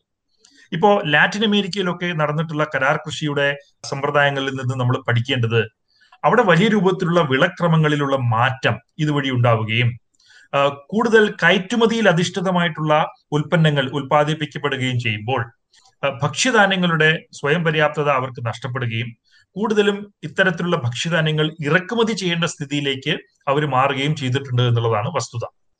അതുപോലെ തന്നെ ഇന്ത്യയിൽ നടക്കണമെന്നില്ല എങ്കിലും അത്തരത്തിലുള്ള ആശങ്കകൾ വലിയ രൂപത്തിൽ നിലനിൽക്കുന്നുണ്ട്. അപ്പോ ആ, സർക്കാരിന് അല്ലെങ്കിൽ രാജ്യത്തിന്റെ സ്വയം പര്യാപ്തതയ്ക്ക് ആവശ്യമായിട്ടുള്ള വിളക്രമത്തിൽ നിന്ന് മാറി മറ്റാരുടെയോ ഡിമാൻഡിന്റെ അടിസ്ഥാനത്തിൽ കയറ്റുമതി ഡിമാൻഡിന്റെ അടിസ്ഥാനത്തിൽ ഇത്തരത്തിലുള്ള കാര്യങ്ങൾ നിശ്ചയിക്കപ്പെടുമ്പോൾ ഉണ്ടാവുന്ന അപകടമാണ് ഇവിടെ ചൂണ്ടിക്കാണിക്കപ്പെടുന്നത്. ഇതൊരു പ്രധാനപ്പെട്ട വിഷയമാണ്. നമ്മൾ ലാറ്റിൻ അമേരിക്കയിലൊക്കെ വിഷയങ്ങൾ അതുപോലെ ഇന്ത്യയിൽ നടക്കും എന്ന് നമ്മൾ കാണേണ്ടതില്ല. എങ്കിലും ആ ആശങ്ക നിലവിലുണ്ട് എന്നുള്ളത് ഒരു വസ്തുതയാണ്. പക്ഷേ അതിലുപരിയായിട്ട് സാജൻ ഉന്നയിച്ച ഒരു ചോദ്യമാണ് പലരും ഉന്നയിക്കുന്നത്. അതായത് ഇന്ത്യ ഇപ്പോൾ തന്നെ ഭക്ഷ്യധാന്യങ്ങൾ അമിതമായി ഉൽപ്പാദിപ്പിക്കുന്നില്ലേ? ഒരു മിച്ചം ഇപ്പോൾ തന്നെ നിലവിലില്ലേ എന്നുള്ള ചോദ്യമാണ് പലരും ഉന്നയിക്കുന്നത്. അതുകൊണ്ട് നമ്മൾ ഈ വിളകളിൽ നിന്ന് മാറേണ്ട ആവശ്യമില്ലേ എന്നുള്ള ചോദ്യമാണ് വരുന്നത്. അത് ഒരു ശരിയായിട്ടുള്ള വാദമായിട്ട് എനിക്ക് തോന്നിയിട്ടില്ല. അതിനുള്ള പല കാരണങ്ങളുണ്ട്. ചിലത് ഞാൻ ഞാനിവിടെ പറയാം. ഒന്ന് ഇങ്ങനെ ഉന്നയിക്കുന്ന വാദം ഈ കണക്കുകൾ ഉണ്ടാവുന്നത് നമ്മൾ ഇപ്പോൾ എത്ര ഉൽപ്പാദിപ്പിക്കുന്നു? നമ്മൾ ഇപ്പോൾ എത്ര ഉപഭോഗം നടത്തുന്നു കൺസ്യൂം ചെയ്യുന്നു എന്നുള്ളതിന്റെ ഡിഫറൻസ് വ്യത്യാസം കണക്കാക്കിയിട്ടാണല്ലോ. ഇപ്പോൾ കൺസ്യൂം ചെയ്യ- ചെയ്യുന്ന ഭക്ഷ്യധാന്യങ്ങളിൽ കൂടുതൽ നമ്മൾ ഉൽപ്പാദിപ്പിക്കുന്നു എന്നുള്ളതാണല്ലോ ഇത് കാണിക്കുന്നത്. പക്ഷേ ഇത് ഒരു സപ്ലൈ സൈഡ് ആർഗ്യുമെന്റ് ആണ്. ഇതൊരു ഡിമാൻഡ് സൈഡ് ഇതിലേക്ക് വരുന്നേയില്ല എന്നുള്ളതാണ് വസ്തുത. ഇന്ന് ജനങ്ങൾ കൺസ്യൂം ചെയ്യുന്ന അല്ലെങ്കിൽ ഉപഭോഗം നടത്തുന്ന ഭക്ഷ്യധാന്യങ്ങൾ ഇത്ര അളവിൽ കൺസ്യൂം ചെയ്താൽ മതിയോ? ഇതിൽ കൂടുതൽ വേണ്ട എന്നാണ് വാദമെങ്കിൽ എങ്കിൽ പിന്നെ ഇന്ത്യയിൽ ഈ മാൽ ന്യൂട്രിഷൻ എന്ന് പറയുന്ന വിഷയം നിലനിൽക്കുകയില്ലല്ലോ. അറുപത് ശതമാനം വനിതകൾക്കിടയിൽ അനീമിയ ഉണ്ട് എന്ന് നമ്മൾ പറയുന്നതിന്റെ വിഷയം എന്താണ്? അല്ലെങ്കിൽ നമുക്കിടയിൽ ഇത്രയും ഇത്രയും പട്ടിണിയും വിശപ്പും ഒക്കെ വലിയ രൂപത്തിൽ നില നിലനിൽക്കുന്നത് എന്തുകൊണ്ടാണ്? ഇനിയും നമുക്ക് ഭക്ഷ്യധാന്യങ്ങൾ കൺസ്യൂം ചെയ്യണം അതിന്റെ ആവശ്യമുണ്ട് എന്നല്ലേ ഇത് കാണിക്കുന്നത്? അപ്പൊ അങ്ങനെ നമ്മൾ നോക്കുമ്പോൾ ഇനിയും ഉപഭോഗം കൂടിയാൽ അല്ലെങ്കിൽ കൂട്ടാൻ നമുക്ക് കഴിഞ്ഞാൽ ഇപ്പോഴത്തെ ഉൽപാദനം മതിയായി വരുമോ? അങ്ങനെയല്ലേ നമ്മൾ അതിനെ കണക്ക് കൂട്ടി നോക്കേണ്ടത്? അങ്ങനെയാണോ ഇപ്പോൾ കണക്ക് കൂട്ടിയിട്ട് ഇപ്പൊ മിച്ചമാണ് എന്ന് പറയുന്നത്? അല്ല. നീതി ആയോഗ് തന്നെ റിപ്പോർട്ടുകൾ നമ്മൾ എടുത്ത് നോക്കിക്കഴിഞ്ഞാൽ ഇന്ത്യയ്ക്ക് ഈ ഒരു രണ്ടായിരത്തി മുപ്പത്തി മൂന്ന് രണ്ടായിരത്തി മുപ്പത്തി അഞ്ച് ഒക്കെ ആകുമ്പോൾ എത്ര ഭക്ഷ്യധാന്യം നമുക്ക് വേണ്ടി വരും ആഭ്യന്തര തലത്തിൽ എന്നതിന് കണക്കുകൾ അവർ പ്രസിദ്ധീകരിച്ചിട്ടുണ്ട്. ഇതിനൊരു ഒരു ഒരു കാര്യം ഇവിടെ പറയേണ്ടത്. നമ്മൾ ഇത്തരത്തിൽ കണക്കുകൾ എടുക്കുമ്പോൾ രണ്ട് തരത്തിലുള്ള ഡിമാൻഡാണ് രണ്ട് തരത്തിലുള്ള ചോദനമാണ് ഇതിനുണ്ടാവുന്നത്. ഒന്ന് ഡയറക്റ്റ് ഡിമാൻഡ് അതായത് നമ്മൾ ഭക്ഷിക്കുന്നതിന്റെ ഭാഗമായിട്ട് നേരിട്ട് ഭക്ഷിക്കുന്ന കഴിക്കുന്ന ഭക്ഷ്യധാന്യങ്ങൾ. അതൊന്ന്. രണ്ട് ഇൻഡയറക്റ്റ് ആയിട്ടുള്ള ഡിമാൻഡ് അതായത് നമ്മൾ ഒരു നമ്മുടെ സമ്പദ്ഘടന കൂടുതൽ വികസിക്കുമ്പോൾ നമ്മുടെ പ്രതിശീർഷ വരുമാനം വർദ്ധിക്കുമ്പോൾ ജനങ്ങൾ കൂടുതലായിട്ട് പാൽ മുട്ട മാംസം തുടങ്ങിയിട്ടുള്ള തുടങ്ങിയിട്ടുള്ള ഭക്ഷണങ്ങളിലേക്ക് നമ്മുടെ ഭക്ഷണ രീതി മെല്ലെ മാറുന്നു. അവയുടെ ഡിമാൻഡ് കൂടുന്നു. അവയുടെ ഡിമാൻഡ് കൂടുമ്പോൾ അതിനർത്ഥം ഭക്ഷ്യധാന്യങ്ങളുടെ ഡിമാൻഡ് കുറയും എന്നാണോ? അല്ല എന്നുള്ളതാണ് വസ്തുത. കാരണം ഇവയുടെ തീറ്റ ആവശ്യങ്ങൾക്കും അതുപോലെ തന്നെ മറ്റ് വ്യവസായ ആവശ്യങ്ങൾക്കും ഒക്കെ തന്നെ നമുക്ക് ഭക്ഷ്യധാന്യങ്ങൾ ഇത്തരത്തിലുള്ള പാൽ മുട്ട മാംസം തുടങ്ങിയിട്ടുള്ള ഉൽപ്പന്നങ്ങളുടെ വളർച്ചയ്ക്കും നമുക്ക് ഭക്ഷ്യധാന്യങ്ങൾ ആവശ്യമായി വരും എന്നുള്ളതാണ് കാര്യം. അതാണ് നമ്മൾ ഇൻഡയറക്റ്റ് ഡിമാൻഡ് എന്ന് വിളിക്കുന്നത്. കാലിത്തീറ്റയ്ക്കൊക്കെ നമുക്ക് വേണമല്ലോ ധാന്യങ്ങൾ. അപ്പോ ഈ ഇതിനെ നമ്മൾ സാധാരണ വിളിക്കുന്നത് എസ് എഫ് ഡബ്ല്യു ഐ എന്നാണ്. എസ് എന്ന് വെച്ചാൽ സീഡ് എഫ് എന്ന് വെച്ചാൽ ഫീഡ് ഡബ്ല്യു എന്ന് പറഞ്ഞു കഴിഞ്ഞാൽ വേസ്റ്റേജ് ഐ എന്ന് പറഞ്ഞു കഴിഞ്ഞാൽ industrial usage seed feed wastage industrial usage ഈ നാല് കാര്യങ്ങളെയാണ് നമ്മൾ ഇൻഡയറക്റ്റ് ഡിമാൻഡ് എന്ന് വിളിക്കുന്നത്. അപ്പോൾ ഇതെടുത്ത് നോക്കിക്കഴിഞ്ഞാൽ നമ്മൾ കാണുന്നത് ഡയറക്റ്റ് ഡിമാൻഡിന്റെ ഭാഗമായിട്ട് നമുക്ക് വേണ്ടി വരുന്നത് രണ്ടായിരത്തി മുപ്പത്തി മൂന്ന് മുപ്പത്തിനാലാകുമ്പോൾ ഇരുന്നൂറ്റി പതിനഞ്ച് മില്യൺ ടൺ ആണ്. ഇൻഡയറക്റ്റ് ഡിമാൻഡിന്റെ ഭാഗമായിട്ട് രണ്ടായിരത്തി മുപ്പത്തിനാലാകുമ്പോൾ നമുക്ക് വേണ്ടി വരുന്നത് നൂറ്റി ഇരുപത്തിരണ്ട് മില്യൺ ടൺ ആണ്. ഇത് രണ്ടും കൂട്ടിക്കഴിഞ്ഞാൽ നമുക്ക് മുന്നൂറ്റി അമ്പത്തി അഞ്ച് മില്യൺ ടൺ ഭക്ഷ്യധാന്യങ്ങൾ നമുക്ക് രണ്ടായിരത്തി മുപ്പത്തിനാലാകുമ്പോൾ വേണ്ടിവരും ഇന്ന് നമ്മൾ ഉത്പാദിപ്പിക്കുന്നത് എത്രയാ? മുന്നൂറ് മില്യൺ ടണ്ണിൽ താഴെ. അപ്പോ അടുത്ത പതിനഞ്ച് വർഷത്തിൽ നമുക്ക് ഏകദേശം അൻപത് അല്ലെങ്കിൽ അറുപത് മില്യൺ ടൺ കൂടുതൽ ഉൽപാദനം നമുക്ക് ഭക്ഷ്യധാന്യങ്ങളുടെ കാര്യത്തിൽ വേണം എന്നുള്ളതാണ് നീതി ആയോഗിന്റെ തന്നെ കണക്കുകൾ കാണിക്കുന്നത്. മൂന്നാമത്തെ ഒരു വിഷയം ഇതിലുള്ളത്. നമ്മൾ ഭക്ഷ്യധാന്യങ്ങൾ ഇപ്പോൾ ഇറക്കുമതി ചെയ്യുന്നേ ഇല്ല എന്നൊരു തോന്നൽ പലർക്കും ഉണ്ട് എന്ന് തോന്നുന്നു. അത് ശരിയല്ല. നമ്മൾ എല്ലാ വർഷവും ഇപ്പോഴും ഏകദേശം പതിനായിരം കോടിയോട് അടുപ്പിച്ച് ഭക്ഷ്യധാന്യങ്ങൾ ഇറക്കുമതി ചെയ്യുന്നുണ്ട് എന്നുള്ളതാണ് വസ്തുത. കഴിഞ്ഞ രണ്ട് മൂന്ന് വർഷമായിട്ട് അത് നടക്കുന്നില്ല എന്നുള്ളത് ശരിയാണ്. കാരണം ഉൽപാദനം കുറച്ച് മെച്ചപ്പെട്ടിട്ടുണ്ട് എന്നുള്ളതുകൊണ്ട്. രണ്ടായിരത്തി പതിനാല് പതിനഞ്ചിൽ നമ്മൾ ഏകദേശം മുപ്പതിനായിരം എം ടി ഗോതമ്പ് നമ്മൾ ഇറക്കുമതി ചെയ്തിരുന്നു. രണ്ടായിരത്തി പതിനഞ്ച് പതിനാറിൽ ഏകദേശം അഞ്ചു ലക്ഷം ടൺ ഗോതമ്പ് നമ്മൾ ഇന്ത്യയിലേക്ക് ഇറക്കുമതി ചെയ്തിരുന്നു. രണ്ടായിരത്തി പതിനാറ് പതിനേഴിൽ ഏകദേശം അൻപത്തെട്ട് ലക്ഷം മെട്രിക് ടൺ നമ്മൾ ഇന്ത്യയിലേക്ക് ഇറക്കുമതി ചെയ്തിരുന്നു. രണ്ടായിരത്തി പതിനേഴ് പതിനെട്ടിൽ ഏകദേശം പതിനേഴ് ലക്ഷം മെട്രിക് ടൺ നമ്മൾ ഇന്ത്യയിലേക്ക് ഗോതമ്പ് ഇറക്കുമതി ചെയ്തിരുന്നു. ഇതെന്താ കാണിക്കുന്നത്? നമ്മൾ മിച്ചമാണെങ്കിൽ പിന്നെ ഇറക്കുമതി ചെയ്യുന്നത്? ഇതൊക്കെ കാണിക്കുന്നത് വെച്ച് കഴിഞ്ഞാൽ ഈ മിച്ചം ഭക്ഷ്യധാന്യങ്ങളുടെ കാര്യത്തിൽ നമുക്കുണ്ട് എന്ന് പറയുന്നത് അത്ര ശരിയായിട്ടുള്ള വാദമല്ല. കൃത്യമായിട്ടുള്ള രീതിശാസ്ത്രത്തിന്റെ അടിസ്ഥാനത്തിലല്ല ഈ കണക്കുകൾ നിർമ്മിക്കപ്പെട്ടിട്ടുള്ളത് എന്നുള്ളതാണ് കാണിക്കുന്നത്. അതിനേക്കാളും കൂടുതൽ പ്രധാനപ്പെട്ട വാദം എന്ന് പറയുന്നത് എന്റെ എനിക്ക് തോന്നുന്നത് അത് അവിടെ അത് അതിലാണ് ഈ വാദത്തിൽ ഒരു ശരിയുള്ളത്. ഈ വാദത്തിൽ ശരിയുള്ളത് എവിടെയാണെന്ന് വെച്ച് കഴിഞ്ഞാൽ നമ്മൾ നെല്ല് ഗോതമ്പ് തുടങ്ങിയിട്ടുള്ള സംഗതികളിൽ നിന്ന് മാറി ചില പ്രദേശങ്ങളിലെങ്കിലും നമ്മൾ ചോളം അല്ലെങ്കിൽ മറ്റ് മില്ലറ്റുകൾ അതുപോലെയുള്ള സംഗതികളിലേക്ക് മാറണമോ എന്ന് ചോദിച്ചു കഴിഞ്ഞാൽ വേണ്ടി വരും എന്നുള്ളതാണ് സ്ഥിതി. ഇപ്പൊ പഞ്ചാബിലെയും ഹരിയാനയിലെയും ഒക്കെ മണ്ണ് എന്ന് പറയുന്നത് നെല്ലിന് യോജിച്ച മണ്ണേ അല്ല. പക്ഷേ ഹരിത വിപ്ലവത്തിന്റെ ഭാഗമായിട്ട് നമുക്ക് കൂടുതൽ ഭക്ഷ്യധാന്യങ്ങൾ ആവശ്യമായി വന്നപ്പോൾ നമ്മൾ അവരെ കൊണ്ട് നിർബന്ധപൂർവം അത് ചെയ്യിക്കുകയായിരുന്നു. ഒരു കിലോ നെല്ല് ഉൽപ്പാദിപ്പിക്കുന്നതിന് വേണ്ടിയിട്ട് നാലായിരം ലിറ്റർ വെള്ളം പഞ്ചാബിൽ ആവശ്യമുണ്ട്. അപ്പൊ നോക്കൂ എത്രമാത്രം വെള്ളമാണ് നമ്മൾ ഇതിനു വേണ്ടി ചെലവഴിക്കുന്നതെന്ന് നമ്മുടെ ഭക്ഷ്യസുരക്ഷിതത്തിന് വേണ്ടി. അവിടെ ചില മാറ്റങ്ങൾ ആവശ്യമുണ്ടോ? ആവശ്യമാണ്. പഞ്ചാബിലെയും ഹരിയാനയിലെയും വിളക്രമം എന്ന് പറയുന്നത് നെല്ല് ഗോതമ്പിൽ നിന്നും മാറ്റപ്പെടണോ? ചില പ്രദേശങ്ങളിൽ മാറ്റപ്പെടണം. പക്ഷെ അതിന് വേണ്ടത് എന്താണ്? ഈ ഇത്തരത്തിലുള്ള കാർഷിക നിയമങ്ങളാണോ വേണ്ടത്? നിയമനിർമ്മാണം വഴിയാണോ അത് ചെയ്യുക? അല്ലെങ്കിൽ നെല്ലിനും ഗോതമ്പിനും നിലവിലുള്ള തറവിലയും സംഭരണ വിലയും പൂർണമായിട്ടും ഇല്ലാതാക്കിക്കൊണ്ട് കൃഷിക്കാരനെ അങ്ങേയറ്റം ദുരിതത്തിലാക്കിക്കൊണ്ട് കൃഷിക്കാരനെ കൊണ്ട് നിർബന്ധിച്ച് ഈ വിളക്രമത്തിൽ നിന്നും കൃഷിക്കാരനെ തള്ളി മാറ്റുകയാണോ വേണ്ടത്? അതോ ആ സംസ്ഥാനങ്ങളിലെ കൃഷിക്കാരുമായിട്ടും അവിടുത്തെ സംസ്ഥാന സർക്കാരുമായിട്ടും ജനാധിപത്യപരമായിട്ടുള്ള രീതിയിൽ ഇരുന്ന് ഒരു മേശയ്ക്ക് ഇപ്പുറവും ഇരുന്ന് ചർച്ച ചെയ്ത് നോക്കൂ നിങ്ങൾക്ക് ഇത്രയും വിളക്രമം മാറ്റേണ്ട ആവശ്യമുണ്ട്. നിങ്ങൾ ഇത്രയും വിളക്രമം വലിയ രൂപത്തിൽ നിങ്ങൾക്ക് ലാഭം കിട്ടുന്ന നെല്ലിലും ഗോതമ്പിൽ നിന്ന് നിങ്ങൾ മാറി മറ്റു വിളകളിലേക്ക് വരുമ്പോൾ നിങ്ങളുടെ കർഷകരുടെ ലാഭം എന്ന് പറയുന്നത് ഇന്നത്തെ വരുമാനം എന്ന് പറയുന്നത് കുറയാത്ത രീതിയിലേക്ക് അത് ഉറപ്പിക്കുന്ന രീതിയിൽ ഒരു ധനസഹായം നിങ്ങൾക്ക് തരാൻ ഞങ്ങൾ തയ്യാറാണ്. അത്തരത്തിലുള്ള ഒരു ധനസഹായം നിങ്ങൾ വാങ്ങിക്കൊണ്ട് നിങ്ങൾ നിങ്ങളുടെ വിളക്രമം കാലക്രമേണ അഞ്ചു വർഷം അല്ലെങ്കിൽ പത്ത് വർഷം കൊണ്ട് മെല്ലെ ഇന്ന ഇന്ന വിളകളിലേക്ക് മാറ്റാൻ നിങ്ങൾക്ക് കഴിയുമോ? എന്ന ചോദ്യത്തിന്റെ അടിസ്ഥാനത്തിലുള്ള ഒരു ചർച്ച നടക്കുന്നതിന് ആരാണ് ഇവിടെ എതിര് നിൽക്കുന്നത്? അത്തരത്തിലുള്ള ചർച്ചകളല്ലേ ഒരു ജനാധിപത്യ രാജ്യത്ത് നടക്കേണ്ടത്? അങ്ങനെയല്ലേ ഒരു സംസ്ഥാനത്തെ വിളക്രമം മാറ്റണം എന്നുള്ളെങ്കിൽ ആ വിളക്രമം മാറ്റേണ്ട ഒരു രീതി എന്ന് പറയുന്നത് അങ്ങനെയല്ലേ നമ്മൾ ആരംഭിക്കേണ്ടത്? അതിനു പകരമായിട്ട് ആരോടും ചോദിക്കാതെ ആരോടും ചർച്ച ചെയ്യാതെ ചില കോർപ്പറേറ്റുകളെ പ്രോത്സാഹിപ്പിക്കുന്നതിന് വേണ്ടി മാത്രം ചില നിയമങ്ങൾ മേളിൽ നിന്നും താഴേക്ക് ഇങ്ങോട്ട് ഇറക്കുമതി ചെയ്തു കഴിഞ്ഞാൽ അത് എല്ലാവരും സ്വീകരിക്കണമെന്ന് നിർബന്ധം പിടിക്കാൻ എങ്ങനെയാണ് കഴിയുക ഒരു സർക്കാരിന്? അവിടെയാണ് ഈ പ്രക്ഷോഭത്തിന് പ്രധാനപ്പെട്ട ഒരു വശം നിലനിൽക്കുന്നത്. പഞ്ചാബിലെ കൃഷിക്കാർക്ക് വിളക്രമം മാറ്റുന്നതിനോട് ഒരു എതിർപ്പുമില്ല. പക്ഷേ അത്തരത്തിൽ വിളക്രമം മാറുമ്പോൾ അവർക്ക് വരുമാനം കുറയുന്ന സ്ഥിതി ഉണ്ടെങ്കിൽ അത് കോമ്പൻസേറ്റ് ചെയ്യാൻ വേണ്ടിയിട്ടുള്ള ഒരു പാക്കേജ് കേന്ദ്ര സർക്കാർ കൊടുക്കുകയാണെങ്കിൽ അവരത്തരത്തിലുള്ള ചർച്ചകൾക്ക് എപ്പോഴും തയ്യാറാണ് എന്നാണ് ഞാൻ മനസ്സിലാക്കിയിട്ടുള്ളത്.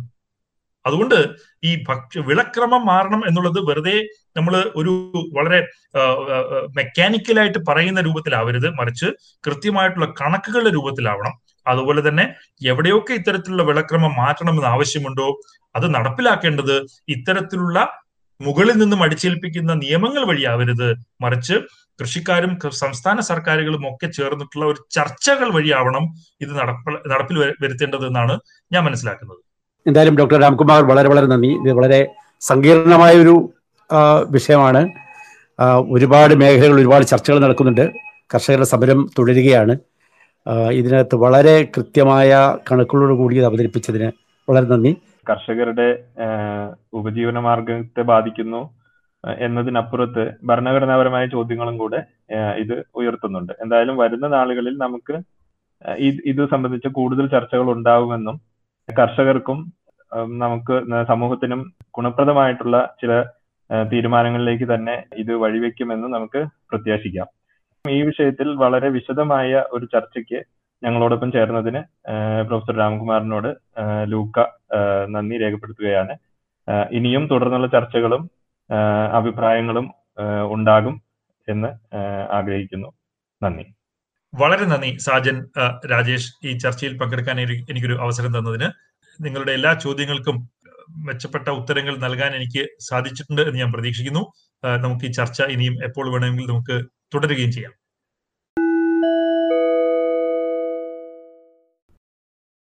റേഡിയോ ലൂക്കയുടെ അടുത്ത എപ്പിസോഡിനായി കാത്തിരിക്കുക. ലൂക്ക ശാസ്ത്രത്തിന്റെ ജനപക്ഷ വായന